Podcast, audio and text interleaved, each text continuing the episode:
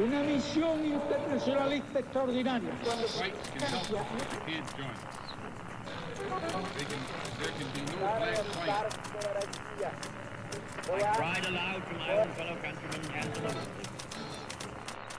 Sua rádio da história.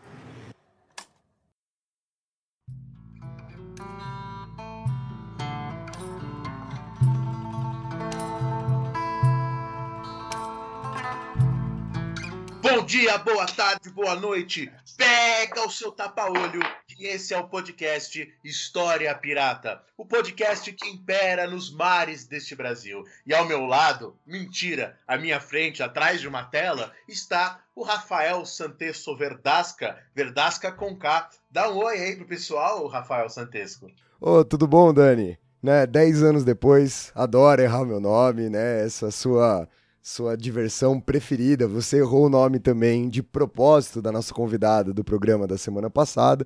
E você faz o mesmo com aqui. Eu vou começar a me sentir lisonjeado, tá bom, Dani? Eu acho que você só erra o nome de quem você gosta muito. Mas sabe o que, que o público quer saber, Dani? É quantos dentes há na sua boca nesse momento. Tá todo mundo Não, muito eu- preocupado eu- com essa história. Eu, é, eu, eu tenho certeza, eu queria muito falar isso, porque eu tenho certeza que os ouvintes passaram aí as últimas sete semanas preocupados com o meu dente, preocupados com a minha saúde bucal. Tenho certeza que muitos deles não devem ter dormido por conta disso, devem ter feito vários pics pensando exatamente na importância dos meus dentes. E eu tô muito feliz, porque segunda-feira, se tudo der certo, se nada acontecer, eu vou finalmente recolocar o meu dente da frente. Finalmente, segunda-feira, voltarei a ter dente. Como disse um político, pode me chamar de corrupto, mas você não pode me chamar de banguela. Esse é meu lema a partir de hoje. Eu tô feliz também por um outro motivo. Porque semana que vem, né, na semana que vem, contando o momento que a gente está gravando, é minha última semana de aulas. Depois vou ter aí um períodozinho de férias, né? E eu tô muito feliz. Mas é claro, né? A gente tem aquele adiantamento de férias, porque eu de fato pedi férias formalmente. E você sabe que o ano passado eu me ferrei por conta disso, né? Porque veio um adiantamento de férias, eu falei, caralho, sou muito rico. Aí comprei um monte de eletrodoméstico e tal. E aí depois no mês seguinte vem aquele salário ali um pouco reduzido, né? E aí eu me ferrei um pouquinho. Mas hoje eu tô feliz também por um terceiro motivo, tá? Uma convidada que a gente já queria chamar há muito tempo, que é a professora Clara Marques, inclusive já digo de cara para vocês seguirem o Instagram dela, quem gosta de educação, quem quer pensar a prática do professor, da professora, procura o, o Instagram dela, né? O Clara Marques Prof. É um Instagram muito legal, né? Já indico. A Clara está fazendo doutorado em educação, né? Na PUC do Rio de Janeiro, e ela vai falar um pouquinho para a gente hoje sobre é, é, é, essa pessoa, essa que é um dos grandes intelectuais que a gente já teve aqui no Brasil, que é o Paulo Freire, né? Eu sempre quis fazer um podcast sobre o Paulo Freire e hoje é o dia. Dá um oi pessoal aí, Clara. Oi, gente, tudo bem? Oi, Dani, oi, Rafa. É um prazer estar aqui. Eu, como o Dani falou, né, eu me chamo Clara Marques, sou professora de História da Educação Básica, mestre em História Social da Cultura pela PUC do Rio de Janeiro e também pela PUC Rio, mas agora em outro departamento. Eu estou no doutorado em Educação, com uma pesquisa que não é ligada especificamente a Paulo Freire, mas que acaba sendo quando a gente pensa toda a importância que o Freire tem para a educação brasileira hoje, para a intelectualidade brasileira de uma maneira geral, né? Clara, seja muito bem-vinda aqui ao nosso navio. É um prazer ter você aqui com a gente. E antes da gente começar o nosso programa de hoje, falando sobre Paulo Freire, como vocês estão lendo nesse episódio que vocês clicaram, o povo quer saber, Dani, o que, que você está lendo essa semana? Bom, eu já li tudo que eu queria ler para o meu curso esse semestre e agora estou começando a minha primeira leitura de férias por conta de um negócio aí que depois eu vou comentar com os ouvintes. A minha primeira leitura de férias vai ser uma biografia do Luís XVI por um historiador que eu confesso foi uma, é uma incompetência minha, eu não fui buscar mais informações sobre esse historiador, de onde ele é, é então não sei se o nome dele é Bernard Vincent ou Bernard Vincent. Né? Eu acho que é a primeira opção. Mas é um historiador que eu já havia lido uma biografia dele sobre o Thomas Paine, né? Não sei se algum ouvinte já ouviu falar. É, é, e agora eu tô lendo, eu vou ler essa biografia dele sobre o Luís XVI, é um grande biógrafo, o Bernard Vincent ou o Bernard Vincent. E Clara, o que, que você está lendo aí? O que, que, você recomenda pro pessoal? Eu queria indicar um livro que eu estou relendo, na verdade, que é O Fogo no Mato, a Ciência Encantada das Macumbas, do Luiz Antônio Simas e do Luiz Rufino. É um livro muito interessante que discute um pouco algumas questões que a gente até vai debater aqui, né? Porque pensa a partir da questão da educação, o lugar do corpo, o lugar do movimento. O Simas e o Rufino fazem uma discussão interessante também, ligada às macumbas, né? Evidentemente, eu acho que é uma indicação bacana aí para o pessoal. Claro, você sabe que, por acaso, nessa semana que a gente está gravando, que vai ser uma semana do passado, para quem estiver escutando, é, lançaram um, um, podcast de um jornalista que eu admiro bastante, que é o Leandro Yamin. O Leandro Yamin faz vários trabalhos para Central 3, que é uma central de podcasts, tal, grava várias coisas. E ele começou agora um programa de entrevistas. Então eu vou fazer uma indicação para você e para os nossos ouvintes. Esse podcast chama Monolito e o primeiro entrevistado do Monolito é o Simas. Então, para quem quiser ir atrás da indicação da Clara e quiser conhecer mais sobre essa figura maravilhosa que é o Luiz Antônio Simas, fica aqui a minha recomendação, assim como fica a minha recomendação do podcast do Leandro e a mim. O Simas tem também, Rafael, um podcast que eu acho que está parado por causa da pandemia, mas é o Encruzilhadas dele com uma jornalista que se chama Gabi. Agora eu esqueci o sobrenome dela, infelizmente, mas ela é maravilhosa e ele também. O podcast é assim, sensacional sobre cultura popular, fala de futebol, samba, capoeira, maravilhoso. É com a Gabriela Moreira, né? E quem, Isso, e quem organizava esse podcast era o próprio Yamin. É, esse, exatamente esse jornalista. É, foi maravilhoso essa temporada que eles fizeram. Tomara que eles retomem de fato. Você sabe, Dani, que eu continuo nessa que eu. A gente tava conversando aqui em off antes de começar a gravação. Clara tava falando que a maioria das coisas que ela lê é pro doutorado e eu continuo fugindo do meu mestrado, né? Eu às vezes leio as coisas que eu preciso ler, às vezes eu leio as coisas que eu não precisava ler, e às vezes eu fico lendo só as matérias que eu tô fazendo aqui para ter a sensação de que eu tô fazendo alguma coisa no meu mestrado, né? Pelo menos isso me dá ali um, um gásinho. E eu tô lendo, Dani, um livro que você gosta muito né? Ou pelo menos que você já citou algumas vezes, que é o livro do Keith Thomas, sobre religião, declínio da magia, crenças populares na Inglaterra no século XVI e XVII. Melhor coisa do mundo, melhor coisa do mundo esse livro aí. Tem pouca coisa melhor que esse livro no mundo. Eu não diria isso, né? A gente viu que o Dani tá bastante otimista no programa de hoje, então a gente vai aí nessa tocada aqui. E no otimismo do Dani, eu gostaria de lembrar vocês, quem sabe, se vocês estão muito animados e estão clicando nesse podcast porque acham esse podcast uma das melhores coisas do mundo, pensaram aí a poucas coisas melhores que o História Pirata, vocês podem ajudar o nosso programa a se manter sempre no mar lá fazendo um plano de assinaturas no nosso PicPay. Para ajudar o História Pirata pelo PicPay, é só você digitar no seu navegador picpay.me barra História Pirata ou procurar no aplicativo do PicPay no seu smartphone por História Pirata tudo junto. Lá você encontra os diversos planos de assinatura que começa lá com R$ real por mês. R$ real por mês dá menos do que um real por programa, ajuda a gente demais. Mas se você não quer se comprometer a longo prazo, se você não acha que esse podcast é de fato uma das melhores coisas do mundo. Mas de vez em quando, ouvir um programa, que nem esse aqui que a gente está recebendo, a Clara, e falou: esse podcast foi sim uma das melhores coisas do mundo, e quiser mandar uma grana ali pra gente, você pode fazer isso pelo nosso Pix.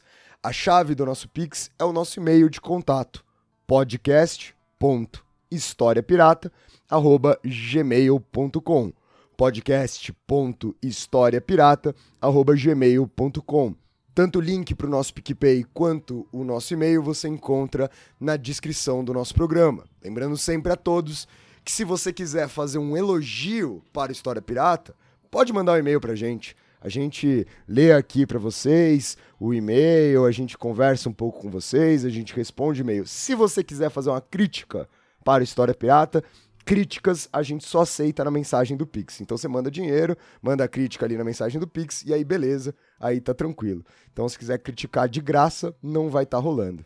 Tem carta hoje, né? Você me olhou com uma cara aqui no, no Skype que tem carta hoje dos nossos Tem, a, e a carta de hoje vem bordada em ouro né? Ela é uma carta assim bastante bela, né? E é uma carta endereçada a você, Rafinha, tá? A carta é de um homem chamado R. Calheiros. tá? E a carta diz: Rafinha, Rafinha, Rafinha, vou te pegar na CPI, vou te pegar na CPI. Que CPI, Rafinha? Olha, eu, eu, eu acho que se eu fosse pra CPI, Dani, eu jamais falaria que eu tô com Covid. E se eu fosse pra CPI, eu responderia o que o R. Calheiros quisesse. E eu tenho certeza de que ninguém me ameaçaria de prisão enquanto eu estivesse falando. Aliás, a, a única podia... CPI que você seria preso seria o coração parado imediatamente. CPI. O programa de hoje é sobre Paulo Freire, como vocês estão vendo, né? E vamos começar logo antes que o Dani resolva fazer mais alguma piada. Eu ia dizer que essa piada não é das melhores coisas do mundo, né? Clara, assim, tem que se acostumar a lidar com o Dani aqui, né? Ele, ele se diverte muito. E essa é a vantagem de ser o Dani na vida. É que ele se diverte com ele mesmo, ele dá várias risadas com ele mesmo. É uma vida solitária, porém alegre, essa do nosso amigo Daniel. E para o nosso programa de hoje, a gente terá um episódio dividido em quatro blocos. No primeiro bloco, a Clara vai trazer um pouco para vocês da vida do Paulo Freire e discutir, inclusive, algo muito importante, que é o fato de que nós estamos completando agora, em 2021, o centenário de Paulo Freire. No segundo bloco, dando continuidade à sua vida, falaremos sobre o movimento de cultura popular e um pouco do método do Paulo Freire, para que então, no terceiro bloco, discutiremos as principais obras produzidas por Paulo Freire e no quarto, como a gente tem feito nos episódios anteriores, vamos discutir um pouco do que o Paulo Freire tem trazido de debates hoje em dia. Então, Bora começar o programa de hoje. Vamos para o primeiro bloco. Vamos falar um pouco sobre o centenário e um pouco da vida de Paulo Freire.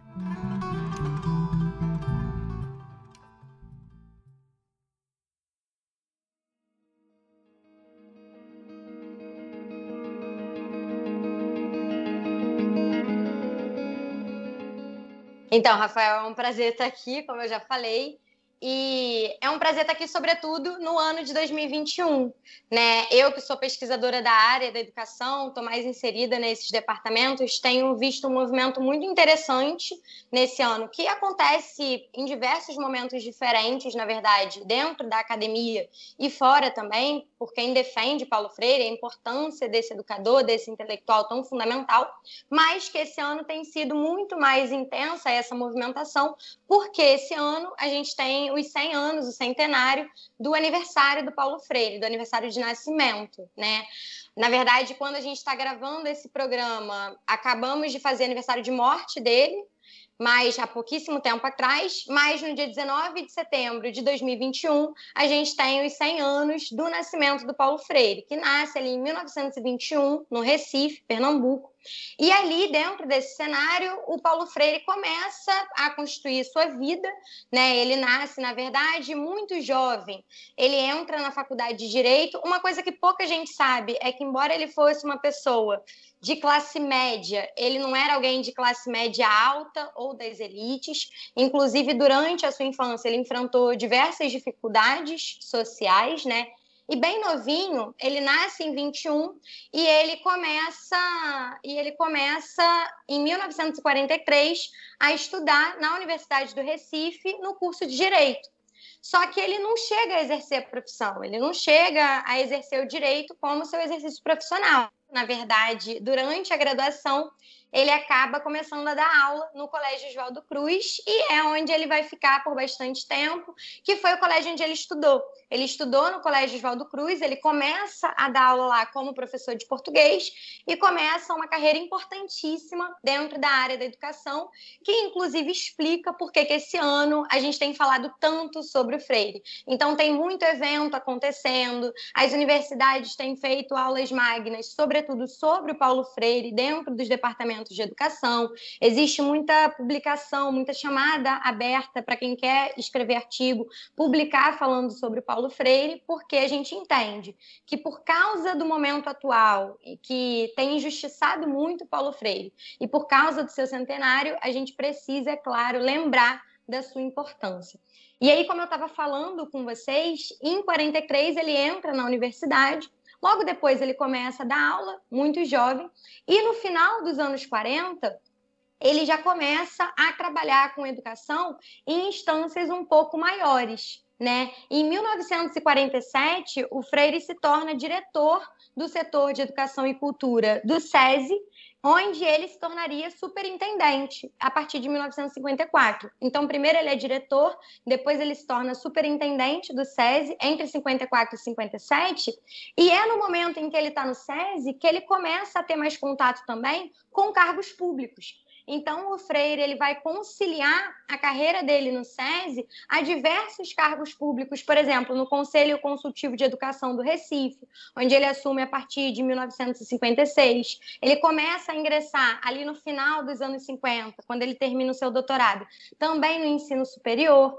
Então, esse contato do Freire, tanto no SESI como nesses outros cargos públicos em secretarias de educação, e ele passou por várias, né? Passou pela reformulação de diversos diversos programas educacionais, esse contato dele vai colocá-lo também de frente a uma situação que é absolutamente fundamental para o educador, para a pessoa, para o ser humano profundamente político, que foi o Paulo Freire, que era a questão da educação de jovens e adultos. Então, ali nos anos 50, quando ele está à frente do SESI na superintendência, ele começa a se interessar cada vez mais por essa questão da educação de jovens e adultos e começa a discutir também, cada vez mais, a partir do final ali da década de 50, a importância, a questão social que isso acaba mobilizando. Porque quando ele mobiliza, quando ele discute a importância da educação de jovens e adultos para o Brasil, especificamente no campo da alfabetização, que a gente vai falar mais para frente hoje no programa, na verdade, o que ele está trazendo é a importância de se discutir socialmente porque que a gente tinha tanta gente adulta no Brasil que não era alfabetizada, por que, que essas pessoas não votavam e qual é o papel da educação, do educador dentro desse cenário. Esse vai ser, eu não diria o compromisso de vida do Paulo Freire, porque ele tem vários dentro desse processo, e é isso que faz dele um intelectual brasileiro mais lido no mundo, de acordo com algumas pesquisas recentes, que eu não tive a oportunidade de ler melhor, mas eu vou mencionar. O terceiro intelectual mais lido no mundo, ponto. Então, é muito interessante pensar que ele tem N questões fundamentais, mas certamente uma delas é a questão social, é a importância social da educação de jovens e adultos no Brasil, num Brasil que a gente não pode esquecer, nos anos 50 e 60, era um país profundamente desigual, como ainda é hoje, mas numa época em que essa falta da educação de jovens e adultos, é esse, essa taxa de analfabetismo altíssima no país, acabava sendo um forte limitador ao exercício pleno da cidadania no país, que foi um tópico fundamental para a vida dele, né? E muito legal, eu, eu acho que é um, um, tema que vai permear o nosso programa de hoje, são as más apropriações do, do Paulo Freire, né? Que são muitas. A primeira, eu, eu separei quatro aqui na minha cabeça, se vocês quiserem acrescentar outras. A primeira, obviamente, é essa apropriação da direita, que é uma apropriação completamente equivocada, que distorce, que fala que o Paulo Freire foi aplicar, aplicado, né? Quando na verdade isso não aconteceu, a gente vai falar sobre isso em detalhes depois, mas tem outras que a gente costuma esquecer, né? Rafinha e eu, a gente estava até conversando, né? Porque a gente fez faculdade antes de começar essa onda anti-Paulo Freire por parte da direita. E, na verdade, eu me lembro de colegas da faculdade é, tirando sarro do Paulo Freire.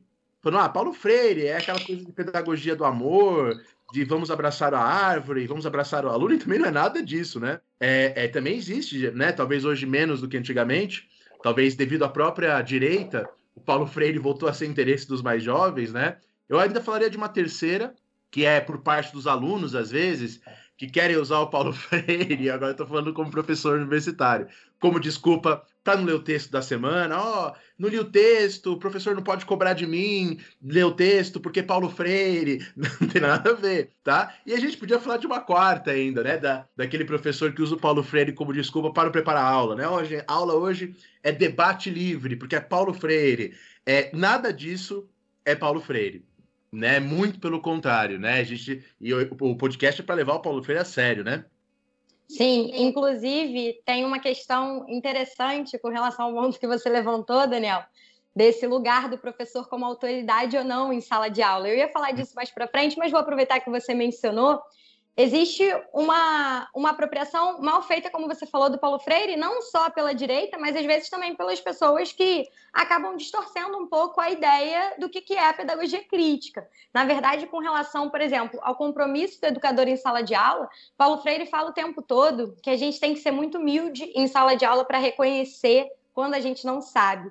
Eu uhum. acho muito interessante, porque agora eu posso falar, são lugares em que eu não trabalho mais, mas quando eu comecei a trabalhar em sala de aula, eu ouvia de muito chefe meu que o aluno nunca podia perceber que eu precisava pesquisar alguma coisa que ele me perguntasse, que eu precisava ser uma espécie né, de deusa infalível. Ali com os meus 19 anos, né? O que é, é bem difícil. Eu tenho 24 hoje ainda é difícil, mas era ainda mais. E uma questão que, que eu reparava muito é que, na verdade, quando Paulo Freire fala em humildade, ele diz que a gente precisa, sim, ser humilde na hora de reconhecer quando a gente não sabe e reconhecer com tranquilidade que a gente também erra, que a gente também é ser humano no ele, momento ele fala, em que... na pedagogia da autonomia até, que quando você reconhece que você não sabe uma coisa, isso reforça o que você sabe, porque você mostra que é, é, quando você sabe, você fala, e quando você não sabe, você... Então, isso cria uma confiança, né? Sim, e que é essa humildade, na verdade, que acaba engrandecendo a gente. Existe uma discussão ali do Paulo Freire e ele não se exime disso, do debate de que a educação tem uma questão moral ali que se atravessa no processo, que é de você ser um exemplo de honestidade dentro de sala de aula e falar para o aluno com tranquilidade que você vai pesquisar. O que não significa, no entanto, e ele fala isso, né? Ter essa honestidade não significa assumir essa condição como algo absolutamente normal de acontecer o tempo inteiro. E foi com ele que eu entendi que eu nunca precisava mentir para um aluno que eu sabia uma coisa que eu não sabia, mas foi com ele também que eu aprendi que quando eu chego em casa, eu tenho que estudar aquilo que eu não sabia, porque a ideia é que isso aconteça cada vez menos por causa do meu compromisso como educadora. E com relação a essa questão do texto que você comentou, as pessoas confundem um pouco a autoridade com autoritarismo. E Paulo Freire, na verdade, reafirma o lugar do professor como uma autoridade que pode sim exigir tarefas dos estudantes, que pode se colocar nesse papel, o que não significa assumir um papel autoritário. E aí a gente tem que tomar cuidado para as pessoas não confundirem liberdade com o que ele chama de licenciosidade, que é uma liberdade sem limites que, no final das contas, fere a liberdade coletiva da sala de aula. Acho que ficou claro aí o que eu quis dizer, mas são questões interessantes para a gente começar a pensar Sim. e pesquisar mais sobre ele, né? Queria só complementar antes da gente dar sequência aqui no nosso programa, que do mesmo jeito que o Paulo Freire me ensinou a falar que eu não sei, ele me ensinou a falar que eu sei também. E isso é uma coisa muito importante dentro da sala de aula, né? Eu acho que a gente passou por alguns momentos, e acho que a maioria dos professores e professoras passam por isso principalmente ali no começo do lecionar, que você parece ali ter um drama de falar que você sabe. E, e, do mesmo jeito que eu hoje falo tranquilamente que eu não sei, o Dani sabe, eu, eu, eu faço essa piada muitas vezes, né? Eu costumo falar no lugar que eu dou aula que se eu soubesse história eu não estava ali que se eu soubesse história eu estava dando aula em outro lugar, mas não num curso pré-vestibular, mas não para uma sala de terceiro ano, eu deveria estar estudando em outro lugar nesse saber história mais profundo, obviamente, que é o que eu tô falando. Do mesmo jeito que hoje eu não tenho medo nenhum de falar que eu sei, de que quando o aluno ou a aluna estão errados, eles estão errados. E, e, tudo bem tá errado, assim como tudo bem eu não saber. Então é legal a gente já fazer essas primeiras ponderações, justamente para a gente ajudar os nossos ouvintes a entender o que vai acontecer na sequência desse programa. Então, o primeiro bloco do nosso programa fica aqui como uma excelente introdução e a gente vai dar continuidade nessa discussão sobre a vida do Paulo Freire no segundo bloco do programa, justamente para que a gente possa chegar no movimento de cultura popular e como o método do Paulo Freire está inserido dentro desse contexto.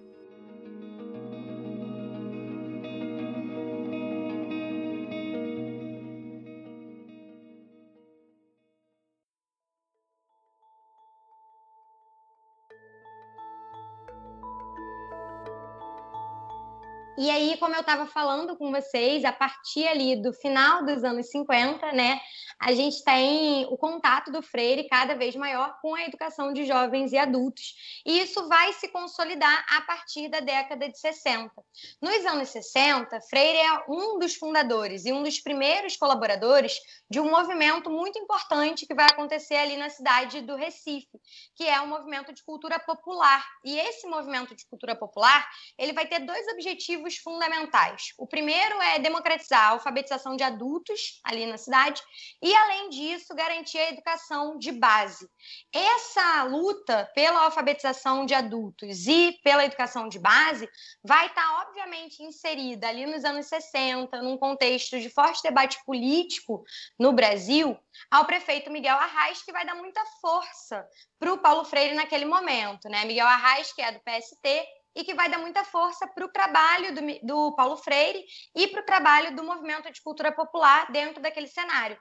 E o movimento de cultura popular tinha dois objetivos fundamentais ali além da questão da alfabetização, além da questão da educação de base, que ajudam um pouco a gente a entender um pouquinho por que, que Paulo Freire tinha uma preocupação tão grande com a questão da alfabetização como um ponto mais profundo, o que está por trás do desenvolvimento do seu método de alfabetização e o que está por trás de um fato que o Freire sempre ironizou na sua vida, desde que ele foi preso e exilado, né, e fica muito tempo fora do país durante a ditadura militar, rodando em um monte de continente, inclusive, que é o fato dele ter sido preso e ter sido considerado um subversivo político, um inimigo do povo brasileiro, por querer alfabetizar a nossa gente.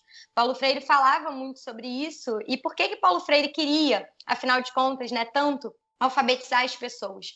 Porque, na verdade, ele se preocupava, sobretudo, não só com a questão da alfabetização em si, mas com a questão da consciência política e social dos trabalhadores, que ele trata claramente como oprimidos numa divisão dialética da sociedade entre oprimidos e opressores, e, além disso, a defesa da participação política efetiva dessas pessoas na vida pública, sobre seu futuro. Então, essa era uma questão absolutamente fundamental que estava por trás ali do movimento de cultura popular.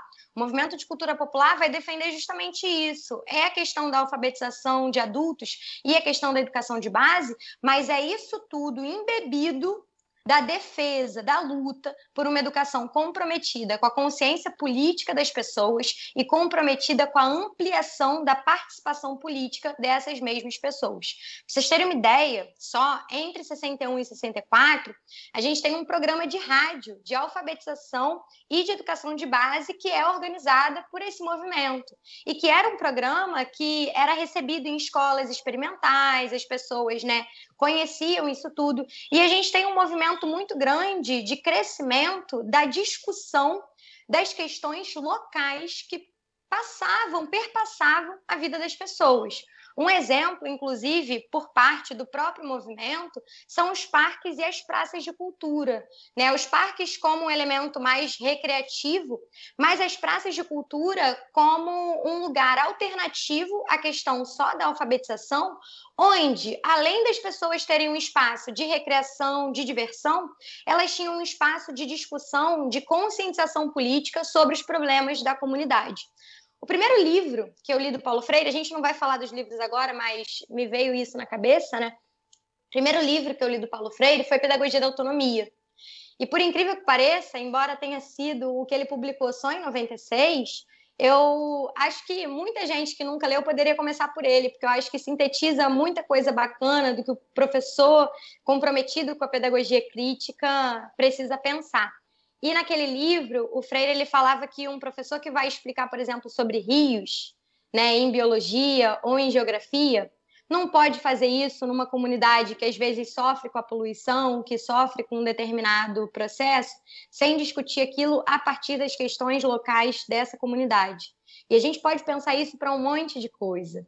O movimento de cultura popular, de certa forma, que não consegue se popularizar muito, né, para além ali daquela cidade, o movimento de cultura popular, de certa forma, ele vai trazer já essa tônica, que é a importância de se educar a partir dos problemas locais, a partir das questões que atravessam a vida das pessoas, a partir daquilo que toca as pessoas verdadeiramente. E daquilo que faz, afinal de contas, com que o educando, dentro da escola ou fora dela, porque a gente precisa pensar que a educação ela acontece em todos os lugares, e essa discussão que vem acontecendo com tanta força hoje dentro das escolas, dentro da academia, não pode ser pensada sem que a gente lembre que já nos anos 60 Freire estava falando disso. Esses processos, eles precisam lembrar das questões que atravessam a vida de cada um e cada uma, porque é assim que os educandos se interessam em determinados debates, em determinadas discussões. O interesse ele não aparece do nada, o envolvimento ele não aparece do nada.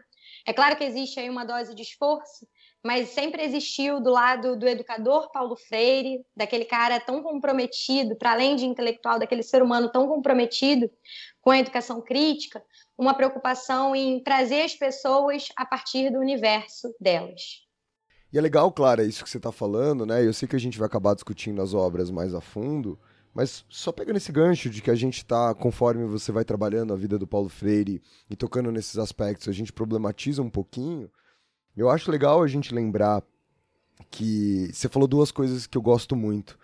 A primeira é de que sempre vai haver esse esforço. Não achar que ao falar de alguma coisa que esteja relacionado à vida da pessoa, né, do aluno, do aluna, ou de quem estiver fazendo esse papel de aluno, de aluna, que às vezes não está no espaço necessariamente formal, vai achar incrível só porque você está tocando em algo que faz parte ali do cotidiano dela, né? Então lembrar que esse esforço ele sempre vai existir e o Paulo Freire, para mim, deixa isso muito claro. Ele não trabalha, como muitas vezes o Dani falou, de forma deturpada, dentro dessa ideia de que, puta, vai ficar todo mundo muito feliz com o que eu tô falando, vai ficar todo mundo achando incrível, né? De jeito nenhum.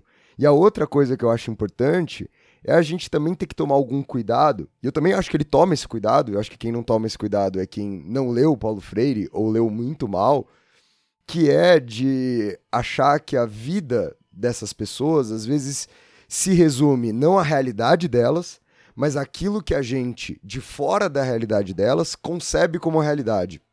Então, a gente já tocou aqui nesse assunto quando a gente discutiu história pública com Bruno Leal, mas não é porque eu estou falando com alguém da periferia que a minha aula só pode ter gírias e eu só posso falar de rap. Lembrar que esses mundos são muito maiores do que as suas caricaturas, né? Então esses cuidados eles são extremamente fundamentais para se levar o Paulo Freire a sério.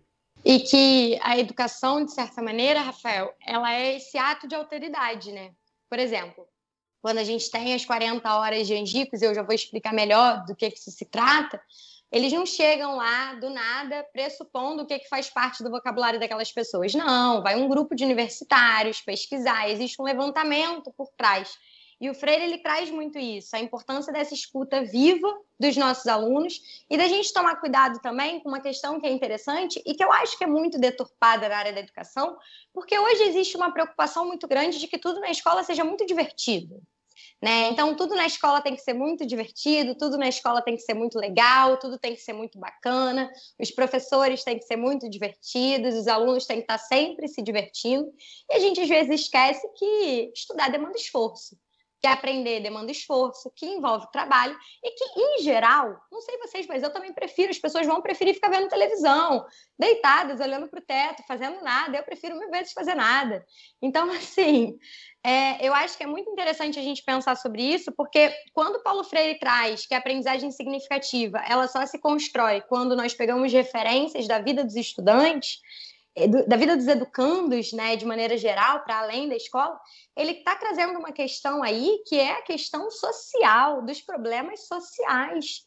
Porque às vezes a gente acha que criar uma aprendizagem significativa é trazer uma piada que as pessoas vão entender, ou trazer uma música que as pessoas gostam. É claro que isso pode ajudar no engajamento no final das contas. É claro que falar a linguagem do estudante importa. Freire traz isso, aliás, não só Freire, outros educadores também falam sobre isso, né? Outros pesquisadores, como às vezes a gente falar a linguagem dos alunos ajuda esse processo em sala de aula, mas eu acho que a gente precisa se livrar um pouco também dessa ideia de que trazer a vida do estudante é trazer absolutamente tudo que está na vida do estudante. Porque aí você pega o estudante toma, sei lá, chocolate quente na caneca. E a gente vai falar de algum tema e vai encaixar a caneca em algum lugar. Não é sobre isso, no final das contas. É sobre pensar quais são os problemas sociais que envolvem as comunidades, que envolvem os sujeitos, que envolvem as pessoas. E é sobre reconhecer que a educação tem um papel fundamental, que é o de pensar qual é o lugar desses sujeitos na intervenção desses problemas sociais. Porque o futuro ele está aberto para a construção. E é dentro dessa lógica que o educador crítico tem que pensar. Agora, não entra nessa ideia de que tudo tem que ser muito divertido, de que todo mundo. Não é, é essa coisa de sentar. Eu acho que um dos grandes papéis da escola é, é fornecer alternativas. Né? Um dos grandes papéis da escola é mostrar outras possibilidades e, e, essa dimensão utópica da escola, de mostrar o além, de mostrar o outro, tá no Paulo Freire também, né? Então, se a gente levar o pé da letra, né, essa coisa de falar a linguagem do aluno, a gente corre o risco de apenas reforçar o que ele já tem, né? Sabe aquela coisa de, de novo, vou fazer indiretinha. Aqueles alunos que entram na universidade achando que a única coisa que a universidade tem que fazer é confirmar o que ele já pensa, né? Se a gente levar o pé da letra, essa coisa de falar a linguagem do aluno, gente chega nesse ponto. Mas não é isso que a gente está falando, né? E por, até porque a liberdade que só serve para você, e é isso que o Freire fala, ela não é liberdade, afinal de contas.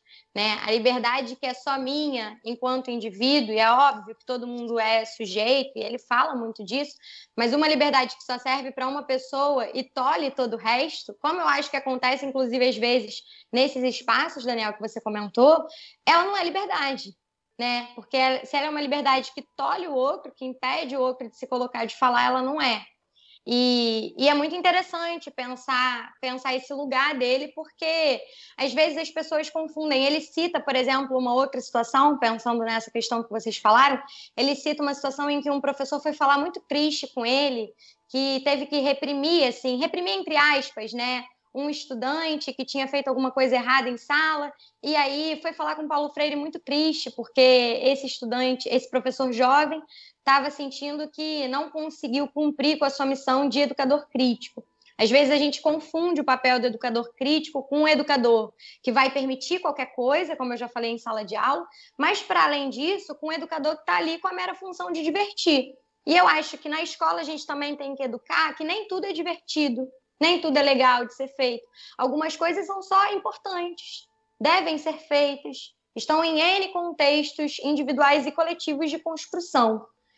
E eu acho que é bem bacana a gente pensar nisso, nessa perspectiva, né? Inclusive, Clara, tem um, tem um negócio que é sempre engraçado, assim, né? Eu, eu, eu tenho essa fama de professor mal. Sempre tive. E ela, ela cresceu, inclusive, com o passar do tempo. E é muito engraçado porque é uma fama da qual ela, ela é desconsiderada da prática. É, a minha sala é uma sala extremamente em silêncio, a minha sala é uma sala extremamente disciplinada, mas os alunos demoram para entender que a minha sala é uma sala onde eu não preciso reprimir ninguém. Justamente porque essa autoridade, né, que é freiriana, sem sombra de dúvidas, ela não depende de eu ficar retalhando. Se eu estiver retalhando os alunos o tempo inteiro, eu estou errando. Né? Se eu estiver talhando os alunos o tempo inteiro, alguma coisa de errado. Essa autoridade, ela é justamente dos alunos compreenderem de que você pode ali, seja numa aula expositiva, seja numa aula que vai participar mais, mas que você está ali como condutor daquele processo. Né? E esse processo é desconfortável várias vezes. Eu sempre lembro do Marcelinho, que já apareceu aqui com a gente. O Marcelinho adorava falar que estudar é uma coisa para quem tem coragem. Porque é você descobrir o tempo inteiro que você está errado. E é horrível descobrir que você está errado. É desagradável descobrir que você está errado. E muitas vezes o nosso processo ali, o nosso papel de educador crítico é de trazer um desconforto constante, né? Então não tem como ser essa diversão o tempo todo de fato, e não há nenhum problema que não seja essa diversão o tempo todo de fato. E você mencionou também, Rafa, uma situação que é interessante, que é, você comentou na aula expositiva ou não, né? Eu acho que é uma outra coisa também para a gente pensar que assim a função do educador crítico não necessariamente é aparecer toda semana com uma metodologia nova na escola, o que eu considero inclusive um sequestro da, de toda a ideia do protagonismo do aluno quando a gente pensa como se a proposta do Paulo Freire de uma sala de aula dialógica fosse necessariamente que todo mundo tivesse uma posição diferente a cada semana, como se o diálogo não fosse algo muito mais profundo do que isso no final das contas. E eu acho muito interessante a gente pensar nisso. Eu, particularmente, não sou uma professora muito apegada à aula expositiva, eu não gosto, não é muito o meu jeito de trabalhar. Mas em alguns casos até tenho que trabalhar, né? Como você falou, por exemplo, você é professor de pré-vestibular. Eu também sou, mas eu também sou professora de sexto ano. Então, em cada lugar a gente trabalha de um jeito e porque a gente está na prática, porque a gente está no seio da prática, porque a gente está lidando com sujeitos que têm demandas, essas demandas, inclusive, ligadas a N questões diferentes da vida dessas pessoas e entender isso é importante para a gente conseguir assumir que, às vezes, o diálogo é algo muito mais profundo e muito mais complexo. A pedagogia crítica é uma coisa muito mais complexa do que chegar em sala e colocar os alunos para sentar em roda no chão. Eu acho ótimo colocar os alunos para sentar em roda no chão, mas pedagogia crítica não é isso. Lá na, lá na pedagogia da autonomia, tem uma passagem que eu gosto, que o Paulo Freire fala assim: ó, e se eu der aula num lugar onde não há diálogo? Aí o Paulo Freire fala, então problematize o não diálogo. Né? Lindo essa fala, e eu usei ela bastante, assim, como guia. E aí, como eu estava falando com vocês, né, em 1963, na verdade, ali, a partir do momento em que o movimento de cultura popular está bombando, então está tudo acontecendo ali nos primeiros anos dos anos 60, porque, como vocês sabem, em abril de 64 isso tudo acaba, todo esse movimento de construção, todo esse, esse horizonte de um novo futuro acaba indo por água abaixo, por razões muito óbvias ligadas, é claro, ao golpe civil-militar de 64, à ascensão do regime ditatorial no Brasil, que vai vigorar até 1985. Mas a partir de então, ali em 63, o Freire ele vai colocar em prática o método famoso dele, que leva o nome dele, não à toa, que é método Paulo Freire, o método de alfabetização do Paulo Freire. Ali em Angicos, numa cidade muito pequena do sertão do Rio Grande do Norte, o Freire ele vai colocar em prática a experiência que vai ficar conhecida como 40 horas de Angicos. E o próprio nome já é um indicativo de qual era o objetivo fundamental dessa experiência ali do início de 63, que era o quê? Pegar um grupo de adultos que participasse desse programa e alfabetizar essas pessoas em 40 horas. Só que a proposta do método Paulo Freire vai além disso por duas razões. Não é só uma coisa de alfabetizar adultos de forma rápida, é alfabetizar adultos rapidamente em 40 horas, garantindo a sua politização no processo. Então, a preocupação fundamental do projeto, dessa experiência que foram né, as 40 horas de Angicos, era, na verdade, garantir que essas pessoas saíssem não apenas alfabetizadas, mas politizadas desse processo. É claro que a politização não é uma coisa que acaba. Eu não acho que a politização é uma coisa que acaba. Então, agora você é politizado e parabéns mas é, existia uma preocupação muito grande. Freire também não achava isso, porque Freire achava que todo mundo se constitui enquanto sujeito de tudo, na prática e na rotina de pensar sobre a sua própria vida e sobre o que está ao seu redor. Mas existe uma questão interessante, porque essa questão de alfabetizar as pessoas e de politizar as pessoas não abandonava o conjunto de referências que essas pessoas viviam. E esses adultos eram empregadas domésticas, eram pedreiros, eram pessoas que, inclusive, dão diversas entrevistas que a gente pode procurar na internet, no Google, em cinco segundos, deles falando sobre o quanto a experiência das 40 horas de Angicos foi, de certa forma, engrandecedora. E essas pessoas foram alfabetizadas a partir do seu próprio vocabulário, a partir do vocabulário que essa comunidade ali em Angicos já mobilizava. Os universitários que trabalhavam com Freire começaram ali no final de 62 a fazer um levantamento de pesquisa mesmo, para pensar quais são as palavras que essas pessoas usam. Qual é o vocabulário que está no dia a dia delas? E é a partir disso que o Freire vai estruturar o método Paulo Freire.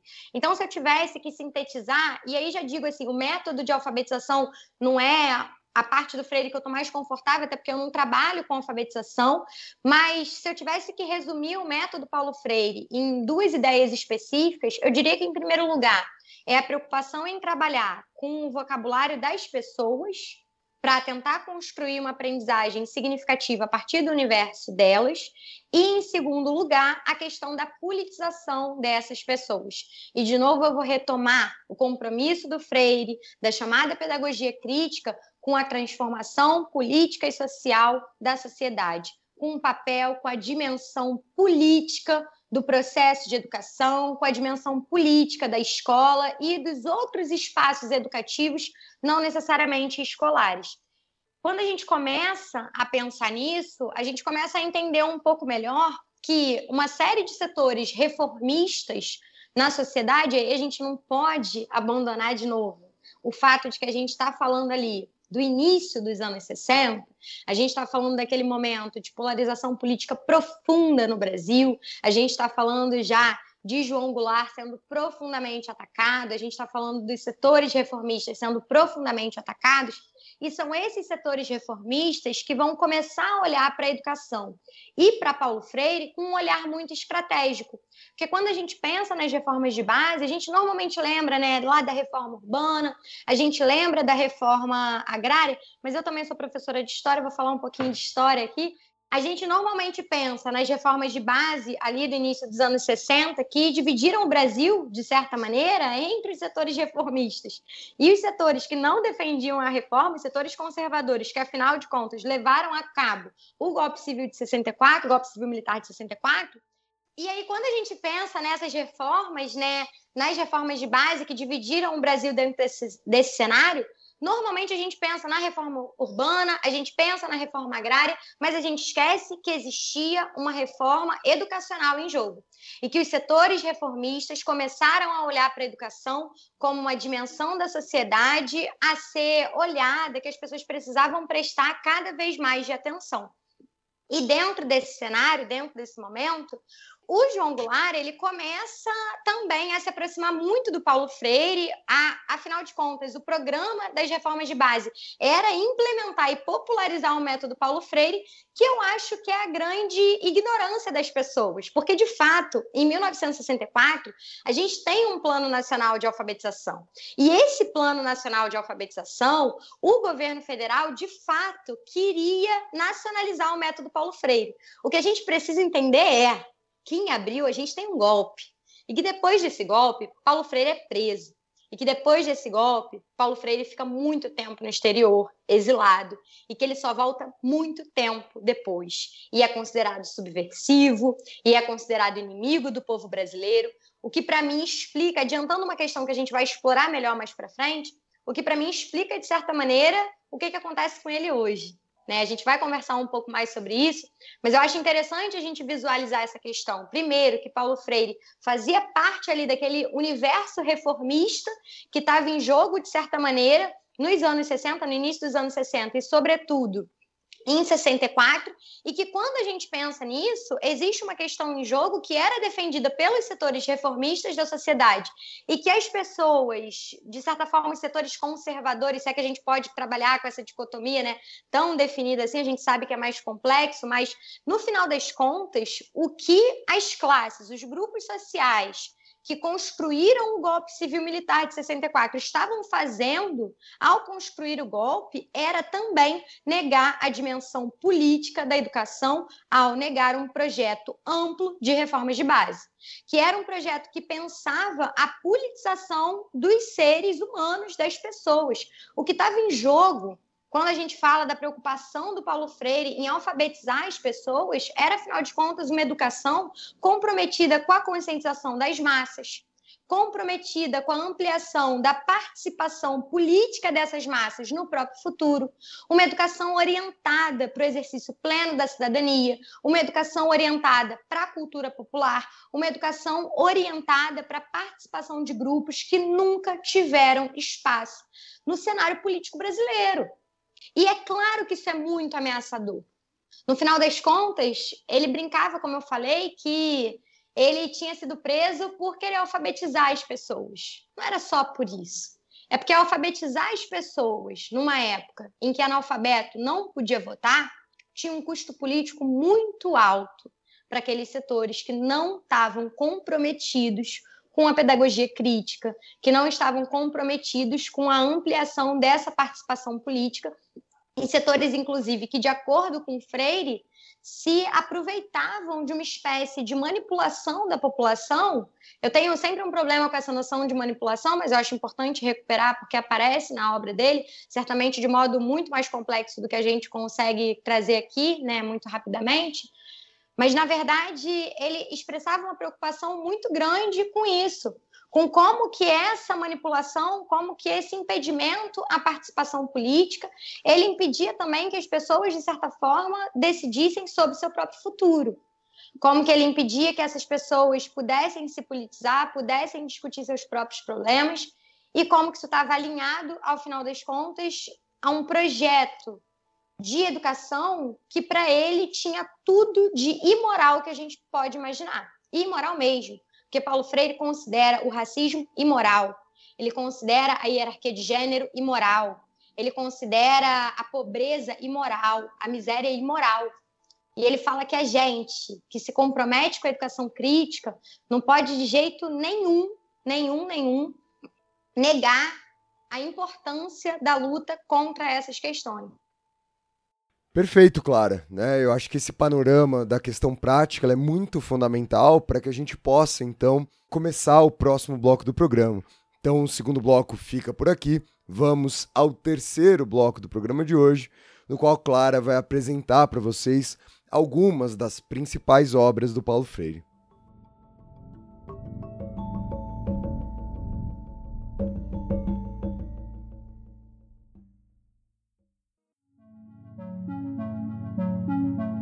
Então, como eu falava com vocês, na verdade, o Freire, ele então é preso, logo depois ele se exila, ele vai para o Chile, e na verdade ele circula em tudo que é lugar. Né? Ele passa um tempo no continente asiático, ele passa um tempo na África, ele passa um tempo na América Latina.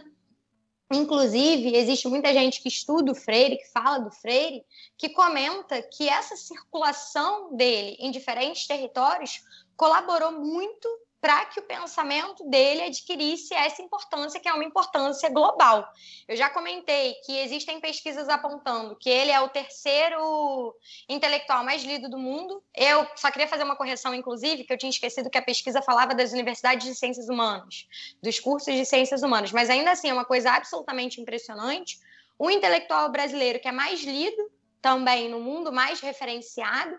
E uma questão interessante é a gente saber que existem, assim, quase 30, é mais de 20 certamente, é mais perto de 30 do que de 20. São mais de 20 centros de pesquisa em educação que levam o nome do Paulo Freire. Paulo Freire é doutor honoris causa por 28 universidades. E ele é referenciado em tudo que é lugar, chegou a dar aula em Harvard por bastante tempo, não que seja necessariamente um lugar melhor ou pior, nada disso, para a gente né, criar aquela coisa, ai meu Deus, Harvard, porque na realidade o grande né, era o Paulo Freire, no final das contas, mas é interessante pensar o quanto ele circulou ele escreve, inclusive, um livro, já para começar a falar um pouco dos livros. Esse livro, inclusive, não é dos primeiros que ele publica, não, mas em 77, por exemplo, ele publica Cartas a Guiné-Bissau, onde ele comenta um pouco propostas para Guiné-Bissau no contexto de independência. Né, tinha se tornado independente ali em 74. A gente tem, se eu não me engano, o fim da guerra de independência. Não sou muito boa de data, mas acho que é isso. E aí, dentro desse cenário, em 77, Paulo Freire escreve, né? Esse livro, na verdade, ele é fruto do que ele vai propor para o país em termos de educação, e é muito interessante pensar que ele contribui muito, inclusive, para essas lutas africanas de independência. Ele contribui muito para diversas discussões, por exemplo, na África do Sul sobre o apartheid.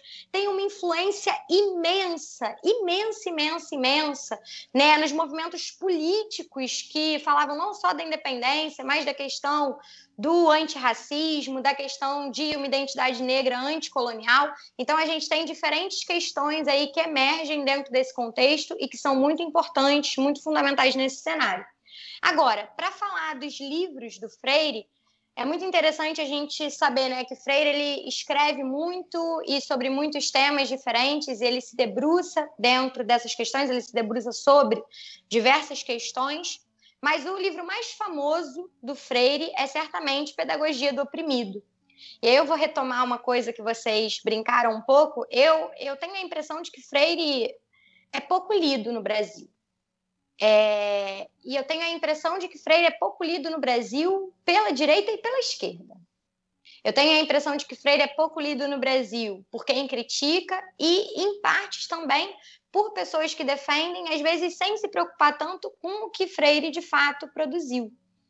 Reduzindo tem, Freire né? a, a, a, frases de, de efeito, é, né? Essa coisa, quando o oprimido. Eu vou te dizer uma coisa, por exemplo, eu nem lembro qual, essa frase, é o quê? Quando a educação não é libertadora, o sonho do oprimido é ser opressor. Eu, eu, é, eu não sei se é dele, se tem, ele fala mesmo isso em algum livro? É então, eu, eu eu não lembro de ter lido, mas assim, eu não posso te dizer que não é verdade. Eu sou, eu gosto muito de desfazer essas frases assim que as pessoas sempre dizem que as pessoas disseram. Eu sempre chego na sala e falo, fulano falou isso, não falou, mas não falou não. Mas o Freire, especificamente, essa frase eu não sei. Existem outras que ele falou, existem outras tantas que ele não falou, que foram outras pessoas. As pessoas fazem muito isso nesses sites, né? Esses sites de frases e tudo mais. E, e a gente tem essa apropriação que é muito forte.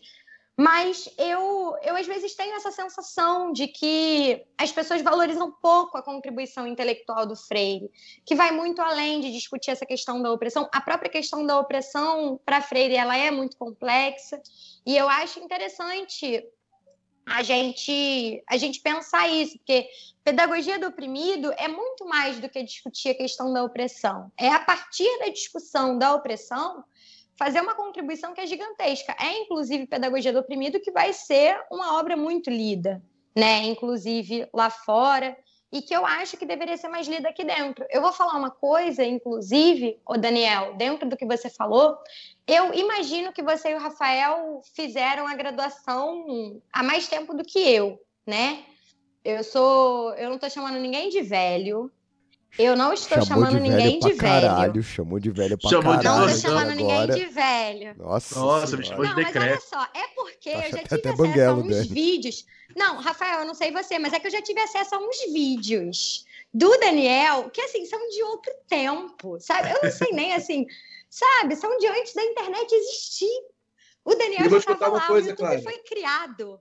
Um desses vídeos que eu tinha feito, né, nessa época, que eu acho que foi 2011 e tal era foi sobre Paulo Freire. E eu pedi para tirar. Porque foi colocado na escola sem partido, um monte de, né, um dia a gente começou a me xingar, tal, eu era muito novo ainda. Hoje em dia eu não pediria para tirar, eu acho. Mas, enfim, a, a, só para dar essa contribuição aqui, essa informação pro ouvinte. O vídeo era uma das melhores coisas do mundo? Não, era Paulo Freire autonomia. Era sobre pedagogia da autonomia. Um livro, um vídeo bobinho, assim, curto, que eu falava educação bancária, educação humanista, tal. E, e enfim. E aí rolou, rolou uns ataques contra mim. É, eu acho, enfim, e aí é isso, né? Eu estava aqui chamando o Daniel de velho, o Rafael talvez também, não sei, mas eu quando eu fiz a graduação, eu lembro de ter lido muito pouco Paulo Freire na educação, né? Na verdade, não só no departamento de educação, mas no departamento também de história. Eu lembro que eu tive pouco contato com as leituras do Freire. Em parte, isso foi culpa minha, mas não só minha enquanto pessoa, eu acho que é uma coisa, eu acho que vale fazer esse alerta aqui, né? Não sei se é, se é o lugar, não sei, mas eu, eu vou falar porque eu acho importante comentar essa questão. Tem muita gente que vai fazer história. Eu estou num podcast de história, eu sou historiadora também, e eu vivi muito essa experiência. Tem muita gente que chega na faculdade de história para fazer uma licenciatura e acaba desprezando as disciplinas de educação. Né? E existe aquele papo de que ah, a educação você aprende na prática. E às vezes usam o Paulo Freire para defender esse absurdo porque pegam aquele trechinho do Pedagogia da Autonomia, se eu não me engano, que ele fala que você não se torna professor numa certa terça-feira, às quatro da tarde, que é outra coisa famosa, outro trecho famoso, que você se torna professor na prática, na reflexão sobre a prática, e a galera joga os textos para o alto e literalmente fala: então não vou ler nada, vou virar professor na prática, a faculdade não ensina nada mesmo, então eu vou chegar lá e na prática eu vou aprender. É claro que a prática ensina, mas a prática sem teoria né, é delicada, é complicada. E aí, pensando nessa questão, eu mesma era uma pessoa que privilegiava muito mais as disciplinas de história do que as disciplinas de educação. Quero deixar aqui esse alerta, se tiver algum graduando, algum licenciando que quer ser professor, lembrar que professor de história tem que entender de quem é que a gente está ensinando, para quem é que a gente está ensinando. Tem que entender de história, não dá para dar aula de história sem entender de história, mas também não dá para dar aula de história sem entender de ensinar. Agora, claro, eu vou e... fazer um, vou fazer um outro lado aí desse rolê, porque talvez a sua perspectiva sobre a velhice da minha parte do Dani é porque a gente está fazendo isso faz muito tempo. E, e eu era uma das pessoas, o Dani também, a gente dá aula desde que a gente tem 18 anos. Eu, inclusive, comecei dando aula em EJA. E eu fui ler muito Paulo Freire justamente por causa dessa experiência, né? E era uma, e era uma experiência muito engraçada, porque além de ser um EJA, eu tinha 18 anos e os meus alunos tinham 40. Tinha toda uma dinâmica de sala de aula ali que, que, que eu precisei aprender a lidar com o tempo. E quando eu fui fazer as matérias da licenciatura, eu já era professor, sei lá, há seis anos. Eu já era professor há muito tempo. E as minhas brigas na aula de licenciatura eram justamente ao contrário disso, que era havia uma aula de muita má compreensão sobre Paulo Freire. E aí eu trazia justamente o fato de ter lido, de ter trazido para dentro da aula para brigar com todo mundo, essa coisa que a gente falou do ser divertido. É... meus amigos da faculdade, a gente lembra disso, assim, eu, eu, eu tive, eu a Unicamp, a história na Unicamp é integral, né? Então eu tava tendo aula desde as 8 horas da manhã, eram 10 horas da noite, eu já tava cansado. E aí a gente tava numa aula em que a insistência da aula, né, das pessoas responsáveis pela aula, era justamente falar que tudo tinha que ser muito legal, que tudo tinha que ser muito divertido. E aquilo foi me consumindo por dentro, né? E eu, eu, eu lembro até hoje, eu tava com, com origens do totalitarismo em cima da mesa por causa de uma disciplina que eu tava fazendo à tarde. Aí tava o calhamaço, né, do origens do totalitarismo em cima da minha mesa. E aí, uma hora eu não aguentei, assim, e eu falava, eu pegava o livro, eu batia na mesa com ele, assim, eu falava, não é divertido essa merda, não é legal essa porra, né? Não foi gostoso ler, não foi agradável, não sei o que lá. Porque também tem esse outro lado, né? Obviamente que os alunos ali, você está completamente correta, a maioria não leu e usa isso como justificativa. Mas a gente também, às vezes, tem uma carência da sala de aula, né? Que às vezes a própria universidade não leu. Isso é muito doloroso da gente, de eu precisar falar, eu adoraria não falar isso aqui, mas eu acho que também é necessário falar. Eu pensei aqui agora se eu ia deixar de falar ou não, mas ela também acontece, né? E é ruim dela acontecer, é triste dela acontecer. E eu acho, Rafael, que não é isso. Quando eu penso assim, não são só os alunos, porque eu também li pouco Paulo Freire, porque pouca gente me passou. Eu acho que existe essa questão assim. Eu falei muito do lado dos alunos, mas na verdade os programas das disciplinas não são programas que em geral trazem muito Paulo Freire. E é interessante pensar isso, porque todo mundo está crente crente que quem faz licenciatura em história está lá fazendo matéria de Paulo Freire, quando na verdade não é assim. Na verdade em muitos aspectos, a gente que é licenciando, eu estou me colocando nesse lugar porque eu fui essa pessoa fazendo licenciatura. Eu fui pensar na importância da discussão da educação muito tempo depois, né? E me encantei, não à toa, estou no doutorado na área. Mas existe, existe muito essa questão, claro, de quem está estudando, mas existe o lado do fato de que os programas, diferente do que as pessoas pensam, não são marxistas, não são freirianos dessa maneira e, para além disso, é muito fundamental que a gente pense uma questão que o Freire traz, que é, ao mesmo tempo em que a prática sozinha ela não dá conta das coisas, a teoria também não dá conta sem trazer a prática. E eu acho, particularmente, é, e é delicado falar sobre isso também, mas eu acho, particularmente, que a gente precisa avançar né, nas licenciaturas, quando a gente está fazendo essa discussão sobre educação, e eu acho que a gente precisa trazer cada vez mais essa discussão da prática.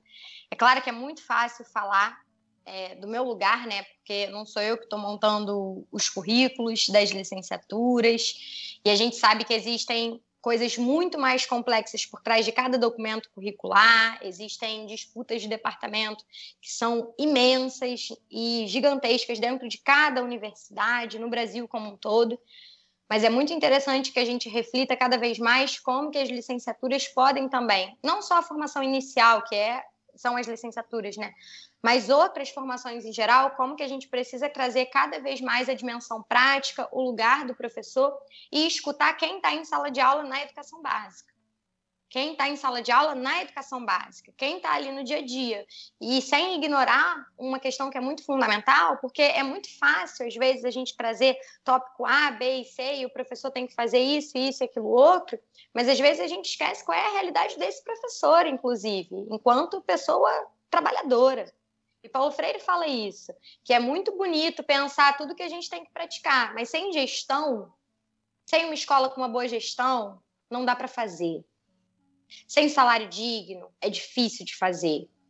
Sem reconhecimento do nosso lugar, do nosso trabalho dessa valorização, é difícil fazer.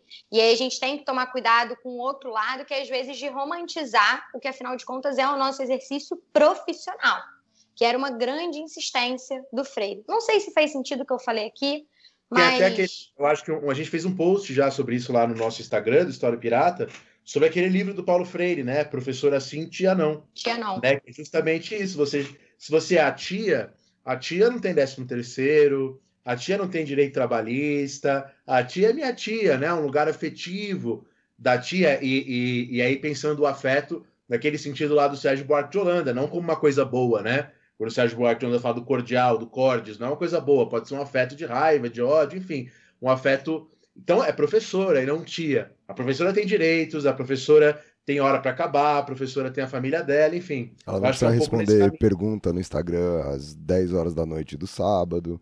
Talvez às 10 horas da noite de nenhum dia da semana. Talvez em nenhum momento precise responder a pergunta do Instagram.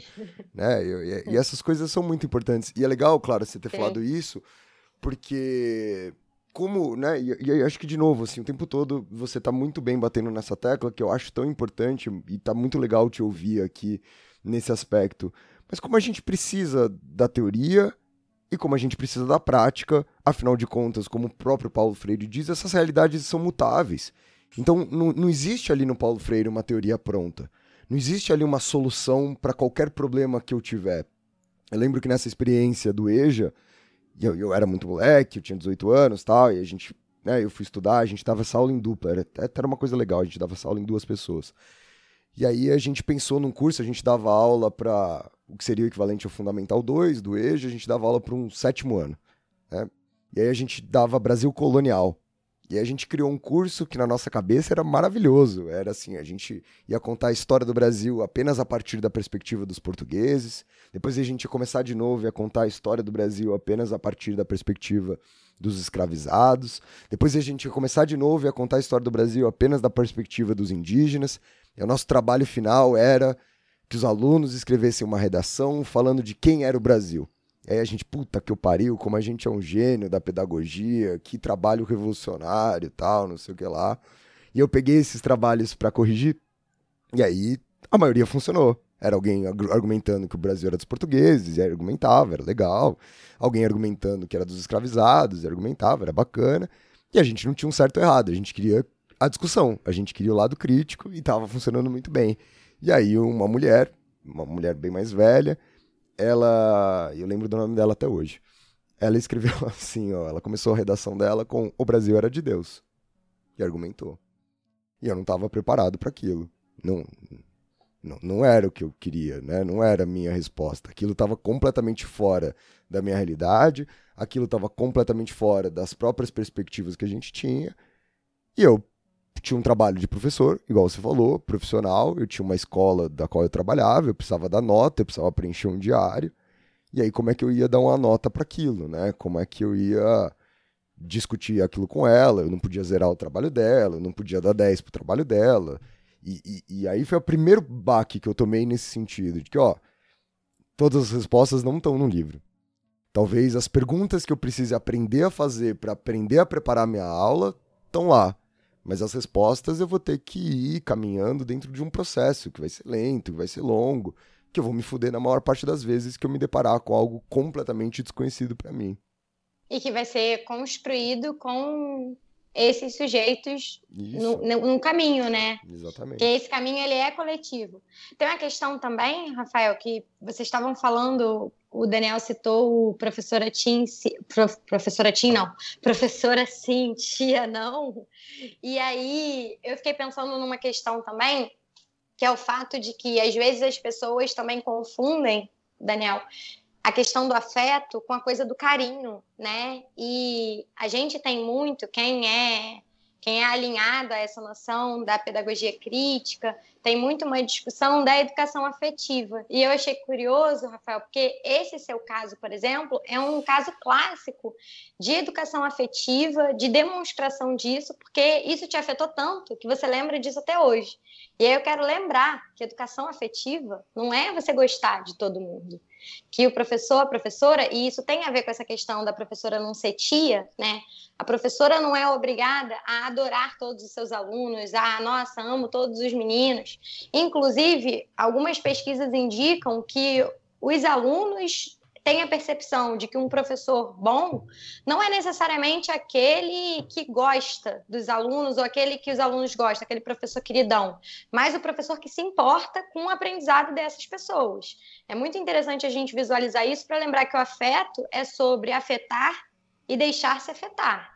É sobre saber que a gente afeta o outro, que a gente se afeta no processo e que esse afeto às vezes pode fazer bem, às vezes não necessariamente, né, em sala de aula, e é entender a nossa responsabilidade dentro desse cenário, mas fazer com que os nossos alunos também entendam essa responsabilidade deles enquanto sujeitos, na medida em que cada atitude dessas pessoas que estão conosco, que também somos pessoas no exercício profissional, que tudo isso nos afeta também e que a gente também afeta o outro. E aí, para começar a falar um pouquinho né, sobre as obras do Paulo Freire, sobre os livros, eu estava falando de Pedagogia do Oprimido, que ele escreve ali no Chile e publica em 1968. E uma coisa curiosa sobre Pedagogia do Oprimido é a forte influência do Fanon no livro do Paulo Freire, né? Fanon, que é um importante intelectual disso que as pessoas chamam de pós-colonialismo, desses autores pós-coloniais que vão, de certa forma, subverter, né? desmontar o discurso construído pelas experiências coloniais e neocoloniais. E é muito interessante pensar que ele traz muito uma discussão que tem a ver, de certa maneira, com uma crítica ao capitalismo, com o diálogo com os próprios debates que todo aquele, todo aquele contexto dos pós-coloniais estavam debatendo. E aí ele traz, por exemplo, em Pedagogia do Oprimido, um conceito que é muito famoso, né? que é o conceito de educação bancária que é um, uma noção importante para a gente pensar, que é uma educação despolitizada, uma educação alinhada apenas aos interesses econômicos, uma educação alinhada apenas aos interesses do capitalismo. E aí lembrar que Freire é um crítico feroz do sistema capitalista, por entender que o sistema capitalista ele é produtor e reprodutor de desigualdades que para ele são desumanas. Eu não tenho dúvida disso. E quando o Freire traz a discussão da educação bancária, existem duas questões que ele mobiliza para se contrapor a essa educação bancária ali em Pedagogia do Oprimido e que ele vai reafirmar lá em Pedagogia da Autonomia também. A primeira ideia é a ideia de crítica a uma frontalidade do professor em sala de aula. É o que eu falei para vocês, assim essa crítica à frontalidade não é necessariamente dizer que o professor ele tem que fazer roda no chão, ou ele tem que fazer isso, metodologia X, Y, Z, ou divertir o tempo todo, embora ele fale da importância da alegria, que é uma outra coisa. Mas, na verdade, ele mobiliza a importância de se entender o diálogo. E assumir que o professor, quando ele entra em sala de aula, ele não é detentor de todas as possibilidades possíveis do que a gente pode assumir como saber, como conhecimento. E aí constrói-se, então, uma noção que é da importância do diálogo na educação, do diálogo no ato de ensinar, da apropriação dos saberes do outro e não só dos meus saberes, da compreensão da sala de aula como o que a gente entende hoje, que é um espaço muito mais de construção e socialização de saberes coletiva do que da sua transmissão propriamente. E é muito interessante pensar como esse lugar do professor, como transmissor de conhecimento, ele na verdade era um lugar muito associado a uma perspectiva moderna, na minha perspectiva colonial e numa perspectiva mais ampla também, profundamente ligada ao sistema capitalista e, e ao que essa modernidade produziu, que é uma concepção de inteligência limitada, uma concepção de saber limitada e uma concepção que limita, obviamente, a experiência da sala de aula. é um espaço onde um monte de gente fica ouvindo um monte de informação que nem sempre necessariamente vai fazer sentido para o contexto delas, totalmente despolitizada, descontextualizada e que acaba criando uma escola que está descolada da realidade social. Realidade social essa que, para Freire, deveria ser entendida, e aí ele vai mobilizar um pouco de Hegel, não vou entrar muito nisso, mas deveria ser entendida a partir da oposição entre opressores e oprimidos. E aí, dentro dessa discussão, a posição de Freire é muito clara. Ele se coloca ao lado dos oprimidos e ele acha que é para os oprimidos que a educação tem que servir para ampliar a sua cidadania. Uma outra questão interessante também de pedagogia do oprimido é que aí ele começa a falar em educação problematizadora. E isso tem tudo a ver com a crítica à educação bancária, né? Porque a educação problematizadora não é nem propriamente né, problematizar no sentido que a gente usa hoje na militância, na internet e tudo mais, mas é problematizar no sentido da pesquisa. É problematizar a realidade, é conseguir olhar a realidade a partir dos seus problemas sociais e conseguir transformar esses problemas sociais em problemas também de pesquisa a serem investigados, discutidos e a construírem consciência dentro da sala de aula, né? Uma consciência que é também histórica, uma consciência que é social, uma consequência que é uma consciência que é sobretudo política. Uma última questão que eu queria mencionar sobre pedagogia do oprimido também é que ele traz uma noção muito interessante de invasão cultural e nesse conceito de invasão cultural, eu acho que aparece muito do Fanon e dessa influência do Fanon na obra do Freire, porque ele comenta que, na verdade, a classe dos opressores, né, de certa maneira, se, teria feito uma espécie de invasão cultural na mentalidade dos oprimidos. E que isso traria uma dificuldade muito grande para a participação política desses grupos considerados oprimidos em Freire. Então, eu acho que é uma questão interessante para a gente conseguir visualizar a crítica que ele faz a essa questão do colonialismo também, e aí pensando sobretudo também né, na sua atuação também na África, a crítica ao capitalismo e a crítica a uma modernidade, a um sistema econômico que busca a todo tempo esvaziar a educação da sua dimensão política. Dá tempo de eu falar ainda de é, Dá tempo de eu falar de tudo? Tá. E, e aí também, antes do, do Pedagogia do Oprimido, eu comecei pelo mais famoso, mas existe um outro também que é muito conhecido, sobretudo porque a Bell Hooks depois pega e faz uma apropriação né, desse livro para publicar também ensinando a transgredir a educação como prática da liberdade, que é o Educação como Prática da Liberdade, que o Freire publica em 67. Em 67, ele vai trazer em Educação como Prática da Liberdade, a discussão sobre a pedagogia libertária, sobre o lugar do educador libertário. Ele vai trazer a discussão sobre a tomada de consciência que é o que eu estava falando agora em pedagogia do oprimido, né? Quando ele fala que as pessoas elas têm que tomar consciência de si, ele está mobilizando uma ideia que está presente lá em Educação como Prática da Liberdade, que é o de que a educação ela tem que servir para que as pessoas tomem consciência de si e do mundo, para colocar em prática uma coisa que estava muito em discussão ali nos anos 60, que era a agência humana o lugar das pessoas como pessoas que estão construindo, de certa forma, o seu próprio futuro, estão construindo a sua própria história e que tem esse lugar de sujeitos no mundo.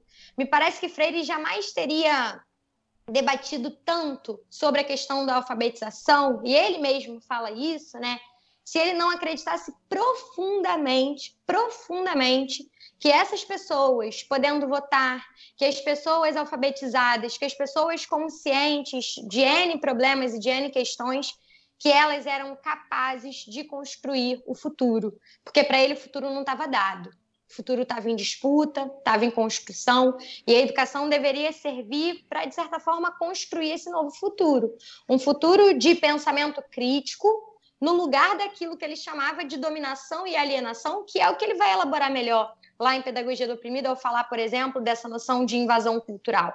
E esse pensamento crítico para ele é fundamental para a construção de uma democracia plena.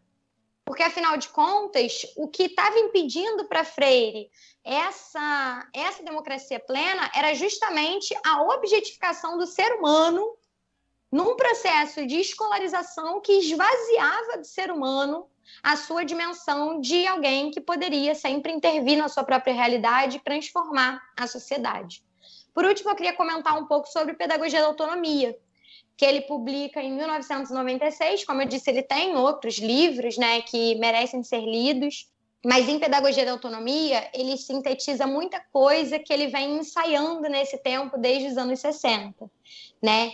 E aí em Pedagogia da Autonomia, por exemplo, ele vai reafirmar a politicidade da educação, que é esse aspecto político. Já adianto que não é necessariamente o professor defender partido A ou B em sala de aula, mas aí acho que isso fica para o próximo bloco, já vou deixar aqui de gancho para vocês trazerem essa questão ele reafirma o lugar da humildade do professor e Paulo Freire termina o livro Pedagogia da Autonomia com essa fala, né, que a humildade do professor, ela não, ela não acaba com o professor, pelo contrário, ela mostra que o professor, ele pode ser competente, ele pode também ser humilde. Ele pode ser competente e ele pode também não necessariamente assumir aquela postura de quem sabe mais sobre tudo. E isso é muito importante na obra do Freire, né? Que o educador não se coloque num lugar de arrogância, que o educador não se coloque num lugar de quem sabe mais do que todo mundo, que não se coloque num lugar de quem nunca pode aprender com o educando, porque para ele, na verdade, a gente está aprendendo o tempo todo nesse diálogo pelo qual a educação está sendo construída.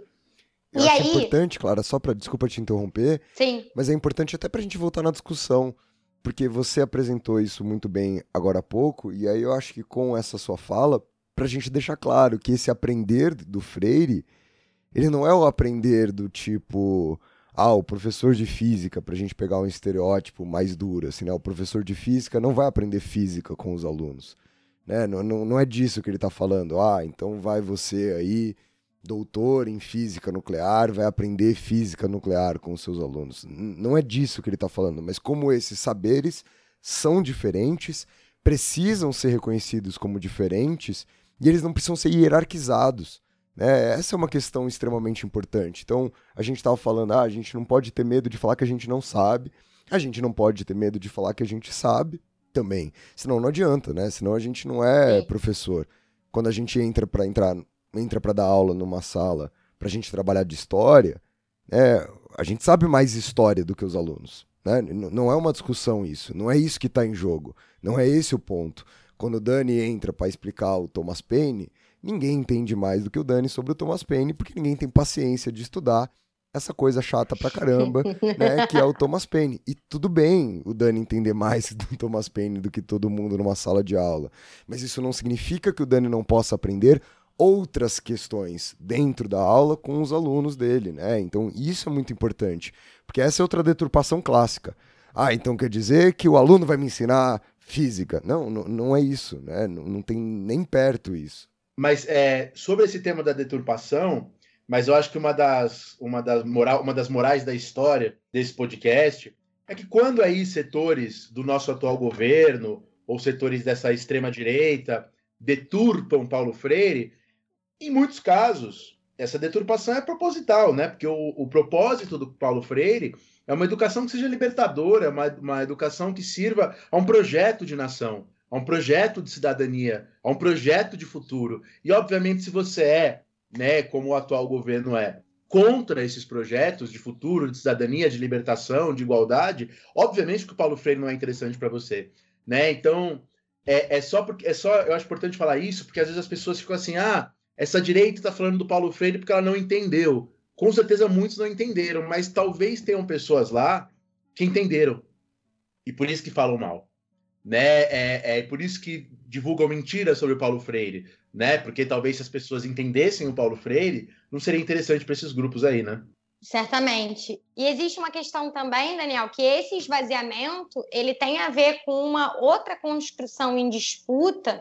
Eu acho que a gente já deixa isso de gancho, eu só vou falar de um último tópico do Pedagogia da Autonomia, né, para de repente a gente já ir para o quarto bloco, sem querer mandar no podcast de vocês, mas existe uma questão muito interessante que é pensar como que isso reflete uma disputa em torno do que, que é o currículo escolar e em torno do que, que é a concepção de conhecimento e a concepção de inteligência também.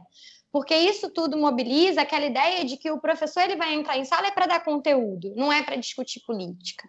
Mas aí eu pergunto, né, que conteúdo não é política, no final das contas? Qual é o conteúdo de história, afinal de contas, que não está atravessada por isso? E qual é o conteúdo, por exemplo, que não está atravessado por outras questões que não são necessariamente questões que se consideram conteúdo propriamente? Que aí o pessoal define o que, que é saber, o que, que é conhecimento, o que, que não é, define que o professor tem que passar esse conhecimento, e aí eu acho muito interessante, porque Freire estava nos anos 60, dizendo que o professor não tinha que passar conhecimento para os alunos. E aí a gente está com um discurso hoje, em 2021, né, no centenário do Paulo Freire, das pessoas dizendo que o papel do professor é entrar em sala, passar o conteúdo e sair.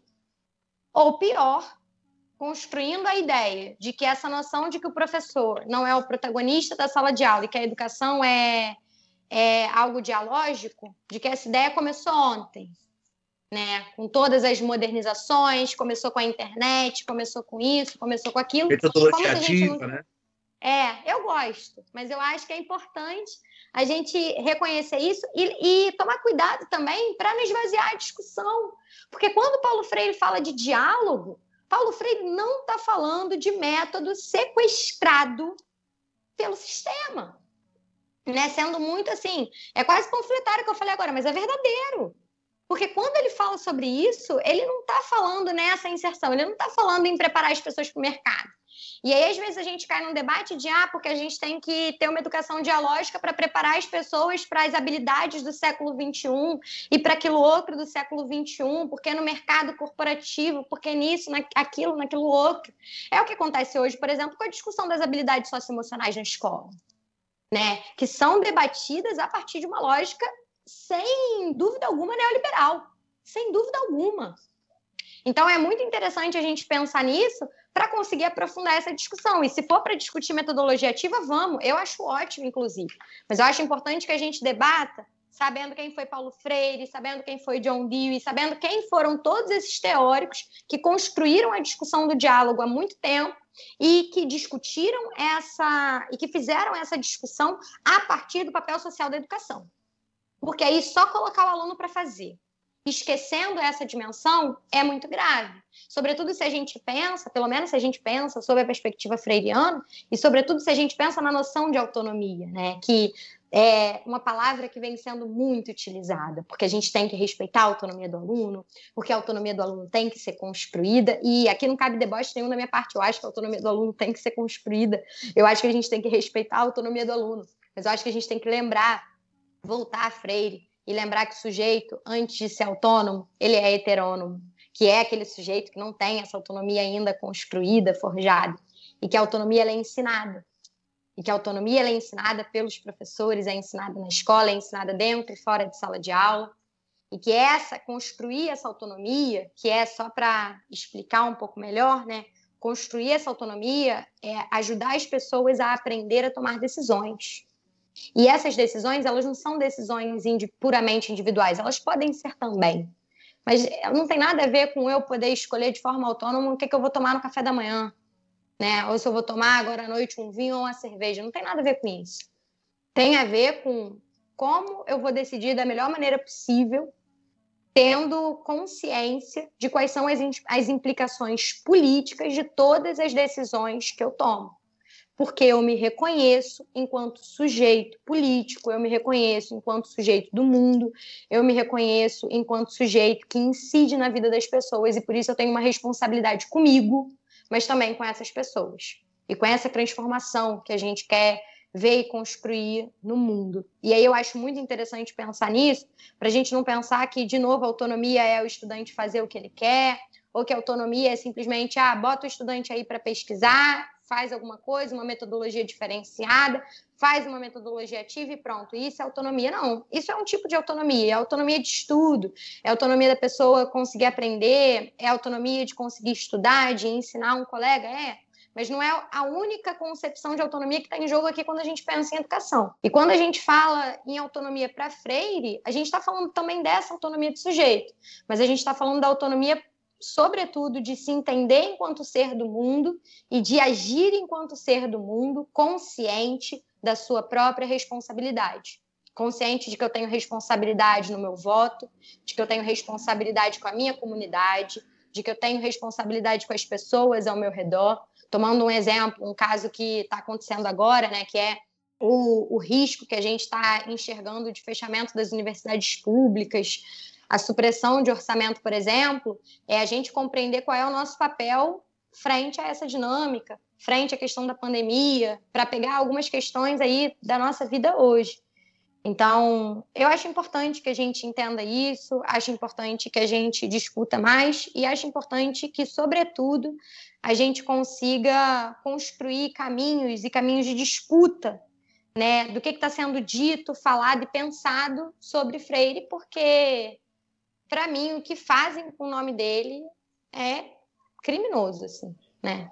Então, perfeito, Clara. Vamos aproveitar justamente essa última colocação que você fez para que a gente possa passar para o quarto e último bloco do programa de hoje, justamente para falar um pouco sobre como Paulo Freire é percebido hoje.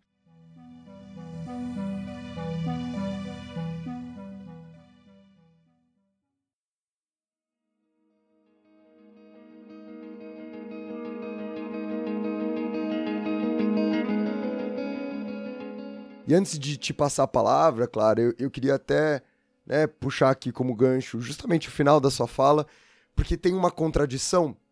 E é óbvio que a maior parte desses discursos né, de deturpam ou que deturpam propositalmente, como o Dani muito bem apresentou, eles são ruins, eles são mais mal feitos, a gente sabe disso.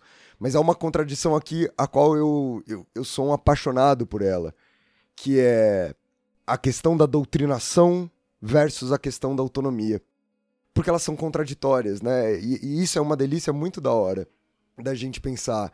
Afinal de contas, quando eu penso nessa autonomia e, e eu me guio muito a partir dessa ideia ao ser professor, eu penso justamente no aluno, no aluna que nunca mais vai precisar de mim na minha vida. É, eu penso numa profissão suicida, ou seja, eu serei um bom professor a hora que eu não precisar mais ser professor. E, e isso é o contrário da doutrinação que é o aluno caminhar com as próprias pernas, né? Que é exatamente essa essência de autonomia, como você bem está apresentando. Então é legal a gente pensar como esses discursos são tão mal produzidos, ou eles não precisam ser bem produzidos, porque eles querem ser só discurso, eles querem ser só palavras de ordem na maioria dos casos, mas eles são contraditórios assim na superfície já, né? Não são nem contraditórios na sua essência. Como é que você doutrina ao mesmo tempo em que você dá autonomia, né? São coisas que vão de encontro uma à outra. E eu acho que tem uma questão, Rafael, pensando nesse tópico, que se ignora também um ponto fundamental da obra do Freire, que é a compreensão de que os estudantes eles chegam em sala sempre com algum conhecimento, sempre com algum saber, e que isso deve ser levado em conta. Né? É claro que, como você falou, esse conhecimento não significa necessariamente que o aluno vai saber mais história do que eu, por exemplo. Porque aí a gente, às vezes, pode cair em umas questões falsas, né? que é isso o aluno chegar em sala, por exemplo, e ele disser que o nazismo é de esquerda. Não é disso que eu estou falando. Mas pensando numa questão mais ampla, pensando nisso de um jeito mais amplo, eu penso o seguinte: é muito desumano é muito violento com a educação e é muito violento com quem é educador que a gente esqueça de um tópico absolutamente fundamental e que qualquer pessoa que já pisou em sala de aula uma vez na vida sabe. Qualquer pessoa que já teve numa sala de aula por 15, 20 minutos entendeu que as pessoas que chegam ali, elas não chegam vazias né? Elas não são pessoas sem história, elas não são pessoas sem família, elas não são pessoas sem determinados contextos sociais que explicam determinados posicionamentos, determinados saberes. Eu vou dar um exemplo para vocês, por exemplo, dos adolescentes. Eu tenho a impressão de que o liberalismo está um pouco na moda entre adolescentes, assim, de que muita gente é, tem curtido o liberalismo, de que a galera está lendo, de que a galera se interessa economicamente, está procurando, etc. Quando a gente pensa, por exemplo, nesse aluno, qual é o, qual é o poder que um educador tem de doutrinar um estudante que chega em sala com um milhão de posições que ele mesmo vem procurando sobre a vida? Quando a gente pensa nesse tópico da doutrinação, na verdade, o professor não tem poder nenhum de doutrinar um estudante. E o professor não tem como dar ao estudante o poder de escolha, o poder de decisão, tentar construir esse poder de decisão ao mesmo tempo em que tenta impor uma determinada perspectiva. E aí eu acho que o problema é que as pessoas negam a questão da autonomia. As pessoas não estão preocupadas em pensar na lógica da autonomia. Elas estão preocupadas em focar no que interessa para deslegitimar a contribuição do Paulo Freire. E o que, que interessa para essas pessoas? É o reconhecimento da politicidade do fazer pedagógico. Porque quando o Paulo Freire fala que a educação, que o ato de ensinar é um ato necessariamente político, que a gente está pensando em política quando a gente está pensando isso, as pessoas acham que é eu, por exemplo, professora, chegar, sei lá, num sexto ano e falar: olha, vocês no futuro têm que votar em partido A, B ou C. Quando na prática a gente sabe que não é sobre isso que se trata. E aí eu concordo com você, Rafa, eu fico pensando assim. De fato, foi o Daniel que falou, não foi o Rafael. Eu fico pensando, de fato, será que essas pessoas realmente não entenderam? Ou será que elas fingiram que não entenderam? Porque é meio difícil, né? Não é como se o Paulo Freire fosse daquelas pessoas que escreviam difícil para a galera não ler mesmo, sabe? É muito simples de entender. É muito simples de entender que política aqui tem uma dimensão de pensar como é que as pessoas podem pensar saúde. Para a gente pensar, pegar uma temática que está em voga hoje no Brasil. Saúde pública é uma questão política. As questões sanitárias são questões políticas. Essas questões são questões políticas. Me parece que é muito mais uma preocupação em tirar da educação esse papel, né? Do que de do que de achar, por exemplo, que dá para doutrinar respeitando a autonomia. E não dá. O que Paulo Freire defende não é que o aluno saia da escola defendendo X, Y Z. Só que ele tem que saber defender alguma coisa e que ele tem que saber defender alguma coisa com responsabilidade, com consciência social. E aí me é, parece é, muito resumo, Eu acho que, é, resumindo, em uma frase, essas pessoas que dizem que querem um ensino apolítico, apartidário, elas querem um ensino acrítico. Né? Querem um ensino que só insira o aluno na sociedade. É isso que ela. E é, é até uma expressão que essas pessoas gostam de usar, inserir na sociedade, né? E não alguém transformador, crítico, né, na sociedade. E esse é um posicionamento político. Esse é um ensino político. É, é importante a gente sempre lembrar isso, né? Que se todo educador se educar é um ato político, você educar só para inserir é um ato político. Né? É você encaixar aquele aluno dentro de um modelo político vigente. E o esforço dessas pessoas é justamente retirar a autonomia dos alunos. Né? O esforço dessas pessoas é justamente reforçar a ideologia dominante como ideologia única. Né? E, e, é muito importante que a gente o tempo inteiro lembre disso. Toda educação vai ser política. Toda ela. Toda ela. O que a gente pode fazer é ser transparente. Né? O que a gente pode fazer é ser claro. O que a gente pode fazer é conceder essa autonomia ao aluno. E é, e é disso que a gente está falando aqui no programa de hoje. E ajudá-lo a construir dentro dentro dessa dimensão de percepção do que são essas imoralidades, né? Me assusta muito, particularmente. Eu tenho um trabalho, como vocês comentaram na internet, e me assusta muito, porque eu falo sobre Paulo Freire.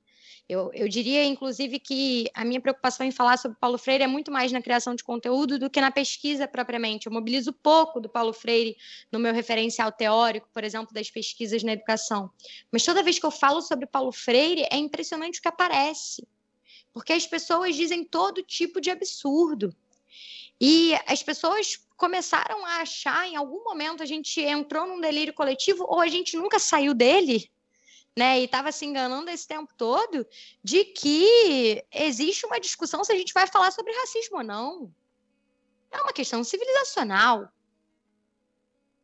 Se a gente vai falar sobre saúde pública ou não, se a gente vai falar sobre desigualdade social ou não.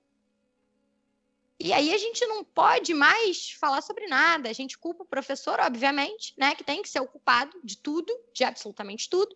As pessoas dizem defender a educação e elas odeiam professor, eu acho. Eu tenho essa sensação. É, só para o ouvinte saber um, dado histórico, eu tenho um livro aqui sobre a Revolução de 1848, a Primavera dos Povos, do Maurice Aiguillon, E o Oguilhon ele fala lá como durante a Primavera dos Povos de 1848, muita gente na França culpou os professores pela revolução, né, Pois os é. conservadores, com esse nome mesmo nesse momento. É, culparam os professores, isso em 1848, né? Então, assim, o professor como bode expiatório é algo bem antigo na, na sociedade, né? E a gente sendo colocado nesse papel, nesse papel de quem vai. Porque parece que a gente planeja, né, maquiavelicamente, assim, o que, que eu vou fazer, como é que eu vou doutrinar as pessoas hoje. Quando no final das contas a gente não tem esse poder. A gente não quer ter esse poder. O que a gente quer é ter o direito de reconhecer a educação como que ela é.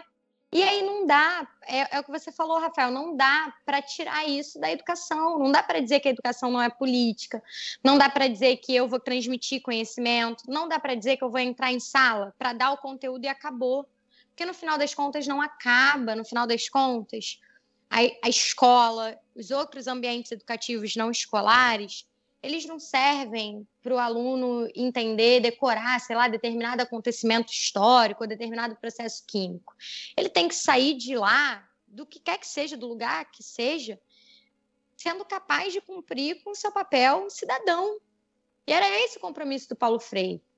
E que a gente conseguisse trazer essa discussão. E aí não dá, não dá para não falar de política. E aí não, não falar de política não significa não falar de partidos políticos. Né? Significa algo muito, muito, muito mais profundo. Que é, por exemplo, a gente começar a ter que se preocupar se a gente vai falar sobre questões raciais ou não em sala de aula. Questões que são profundamente importantes, fundamentais para a gente pensar a experiência de qualquer sujeito no Brasil.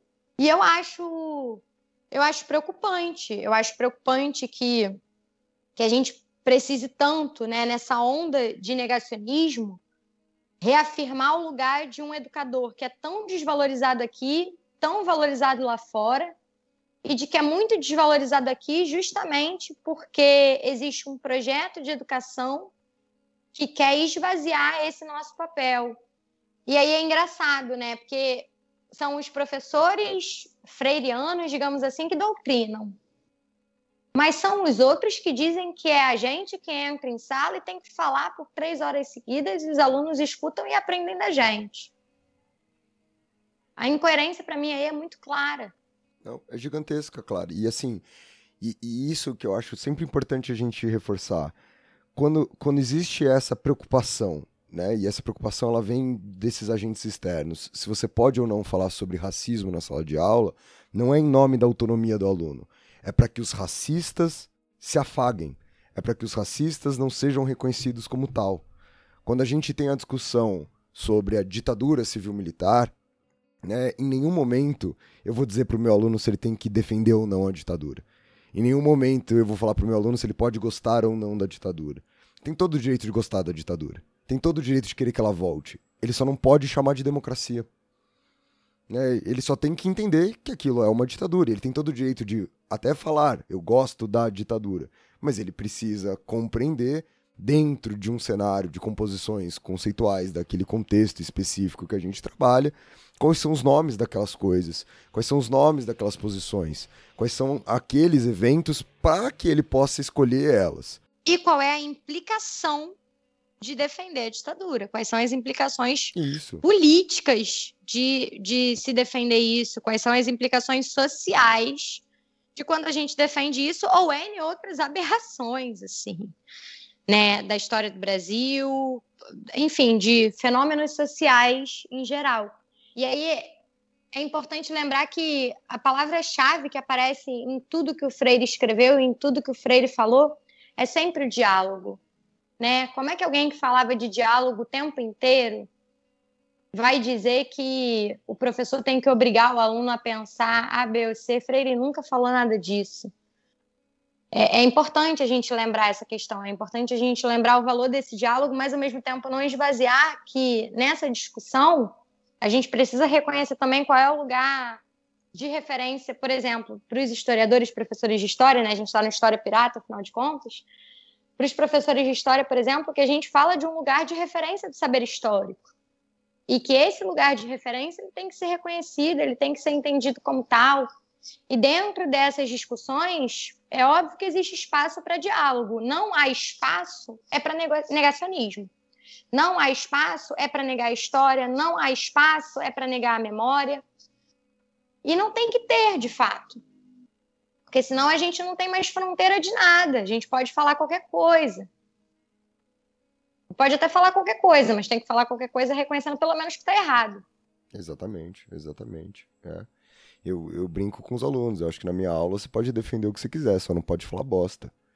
É, é, é bem, é, é uma coisa muito diferente da outra, né? Você falou, quer defender, lê, argumenta, se posiciona, entende. Isso é o lance da autonomia. A minha mãe é professora, né? E minha mãe fazia isso comigo quando era criança, assim, até com uma certa maldade por parte dela. Mas sempre que eu queria fazer alguma coisa, tipo, pô, mãe, eu quero sair na chuva agora de noite e tá fazendo 3 graus. A minha mãe era a pessoa que virava para mim criança e falava assim: vai lá, mas antes de você ir lá, eu vou te explicar o que vai acontecer se você entrar na chuva agora fazendo 3 graus. Chance de você ficar doente é essa. Se você ficar doente, você vai ficar, sei lá, tossindo a porra da noite inteira e eu não vou cuidar de você, mas é, essas são as conjecturas, essas são as consequências do seu ato. E você tá aqui, ó, com toda e completa liberdade para escolher o que você vai se fuder. Óbvio que quando eu tinha seis anos, minha mãe falava isso, era só uma repressão desgraçada. Mas a, a ideia, né, é, é, justamente essa, de, tipo, apresentar o cenário, apresentar as questões, apresentar as possibilidades para os alunos.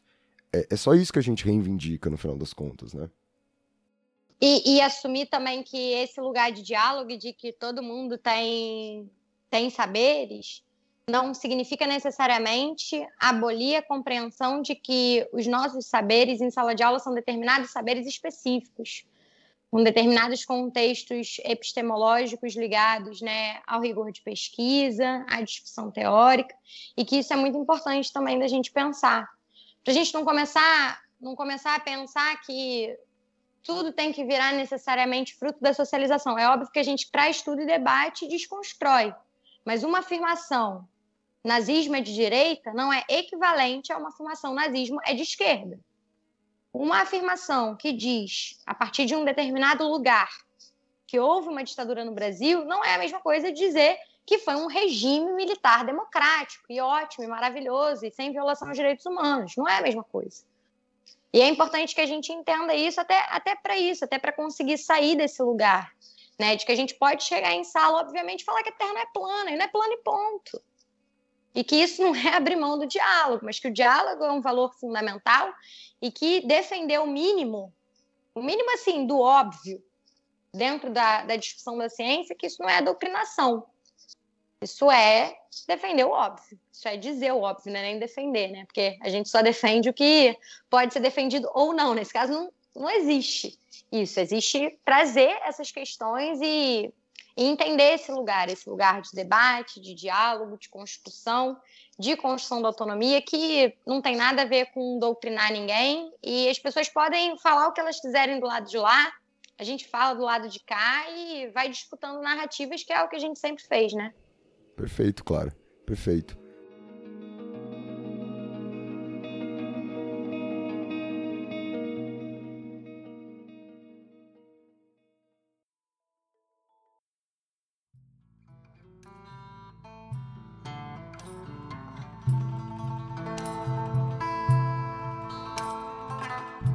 Claro, queria agradecer demais, então, a sua participação aqui no programa. A gente teve, surpreendentemente, uma ótima noite de sábado em meio à pandemia. Né? Queria agradecer de verdade, eu acho que foi extremamente elucidativo para boa parte das pessoas que escutaram o programa até aqui.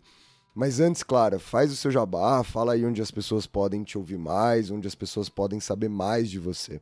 Olha, eu tô no Instagram, no arroba Clara Marques Prof, que o Daniel já falou. Lá eu falo sobre educação, falo um pouco sobre carreira docente também, que eu acho que às vezes a gente encontra pouca orientação sobre isso no início da carreira, então eu comento um pouco essas questões, falo um pouco de didática, falo um pouco de tudo que eu acho que interessa quem é professor professora. E eu estou com um canal no YouTube agora. Eu acho que se você jogar Clara Marques no YouTube, talvez você me ache. O primeiro vídeo foi um vídeo sobre Paulo Freire. No momento que a gente está gravando esse programa, só há o primeiro vídeo. Mas a minha ideia é postar toda quarta-feira, então na última quarta-feira eu postei, né? A gente está falando sábado, eu postei um vídeo sobre Paulo Freire, agora eu já vou postar um outro, eu acho que provavelmente sobre BNCC, e a minha ideia lá é falar sobre educação, falar um pouco sobre algumas coisas que a gente às vezes tem dificuldade de fazer, de preparar. Então, se vocês quiserem me achar lá no YouTube, se inscrever no canal, né, fazer aquelas coisas todas que eu nunca lembro o que, é que tem que fazer, mas ativar o sininho, comentar os vídeos e tal, vai ser um prazer encontrar todo mundo lá. E agradecer, obviamente, pelo espaço, pela conversa, pelo convite. Eu sou ouvinte do História Pirata, aprendo muito, indico muito para colegas professores meus no dia a dia. Se às vezes eu vejo, né? Falo, poxa, olha aqui esse episódio bacana, né? Sobre tal tema que a gente estava debatendo, não sei o quê. E acho que é um trabalho fundamental que vocês vêm fazendo. É um prazer estar aqui. Eu tinha conversado já com o Daniel sobre isso. É um prazer enorme estar aqui. Eu admiro muito o trabalho de vocês e agradeço pelo espaço. Agradeço que a gente possa conversar um pouco sobre educação também, pensar todas essas questões que atravessam o nosso trabalho, né? Ótimo, claro. Eu vou deixar aqui na descrição do episódio de hoje, tanto seu Instagram quanto o seu canal no YouTube. Provavelmente quando o episódio for ao ar, já vão ter vários vídeos ali pra galera curtir. Como a gente conversou no começo, esse foi um episódio da CPI com o Paulo inteiramente. Muito obrigado por quem escutou o programa até aqui. Mais uma vez o Dani sempre atrapalhando ali na retenção de vocês no podcast, porque algumas pessoas agora já desligaram o programa e foram fazer qualquer outra coisa da vida. Mas se você sobreviveu às péssimas piadas de tiozão do Dani, eu agradeço muito a você e eu peço encarecidamente para que vocês comentem um pouco lá no nosso Instagram, no arroba História Pirata, para dar uma continuidade ali na conversa sobre o programa de hoje. É isso, minha gente. Tamo junto. Um abraço para vocês e até a semana que vem. Falou pra vocês! Falou, pirataria!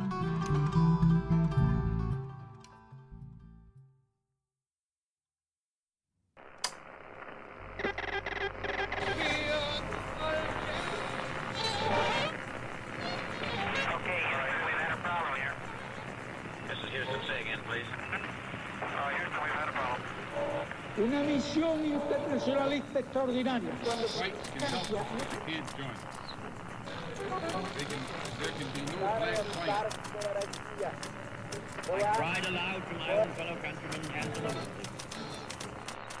Sua rádio da história.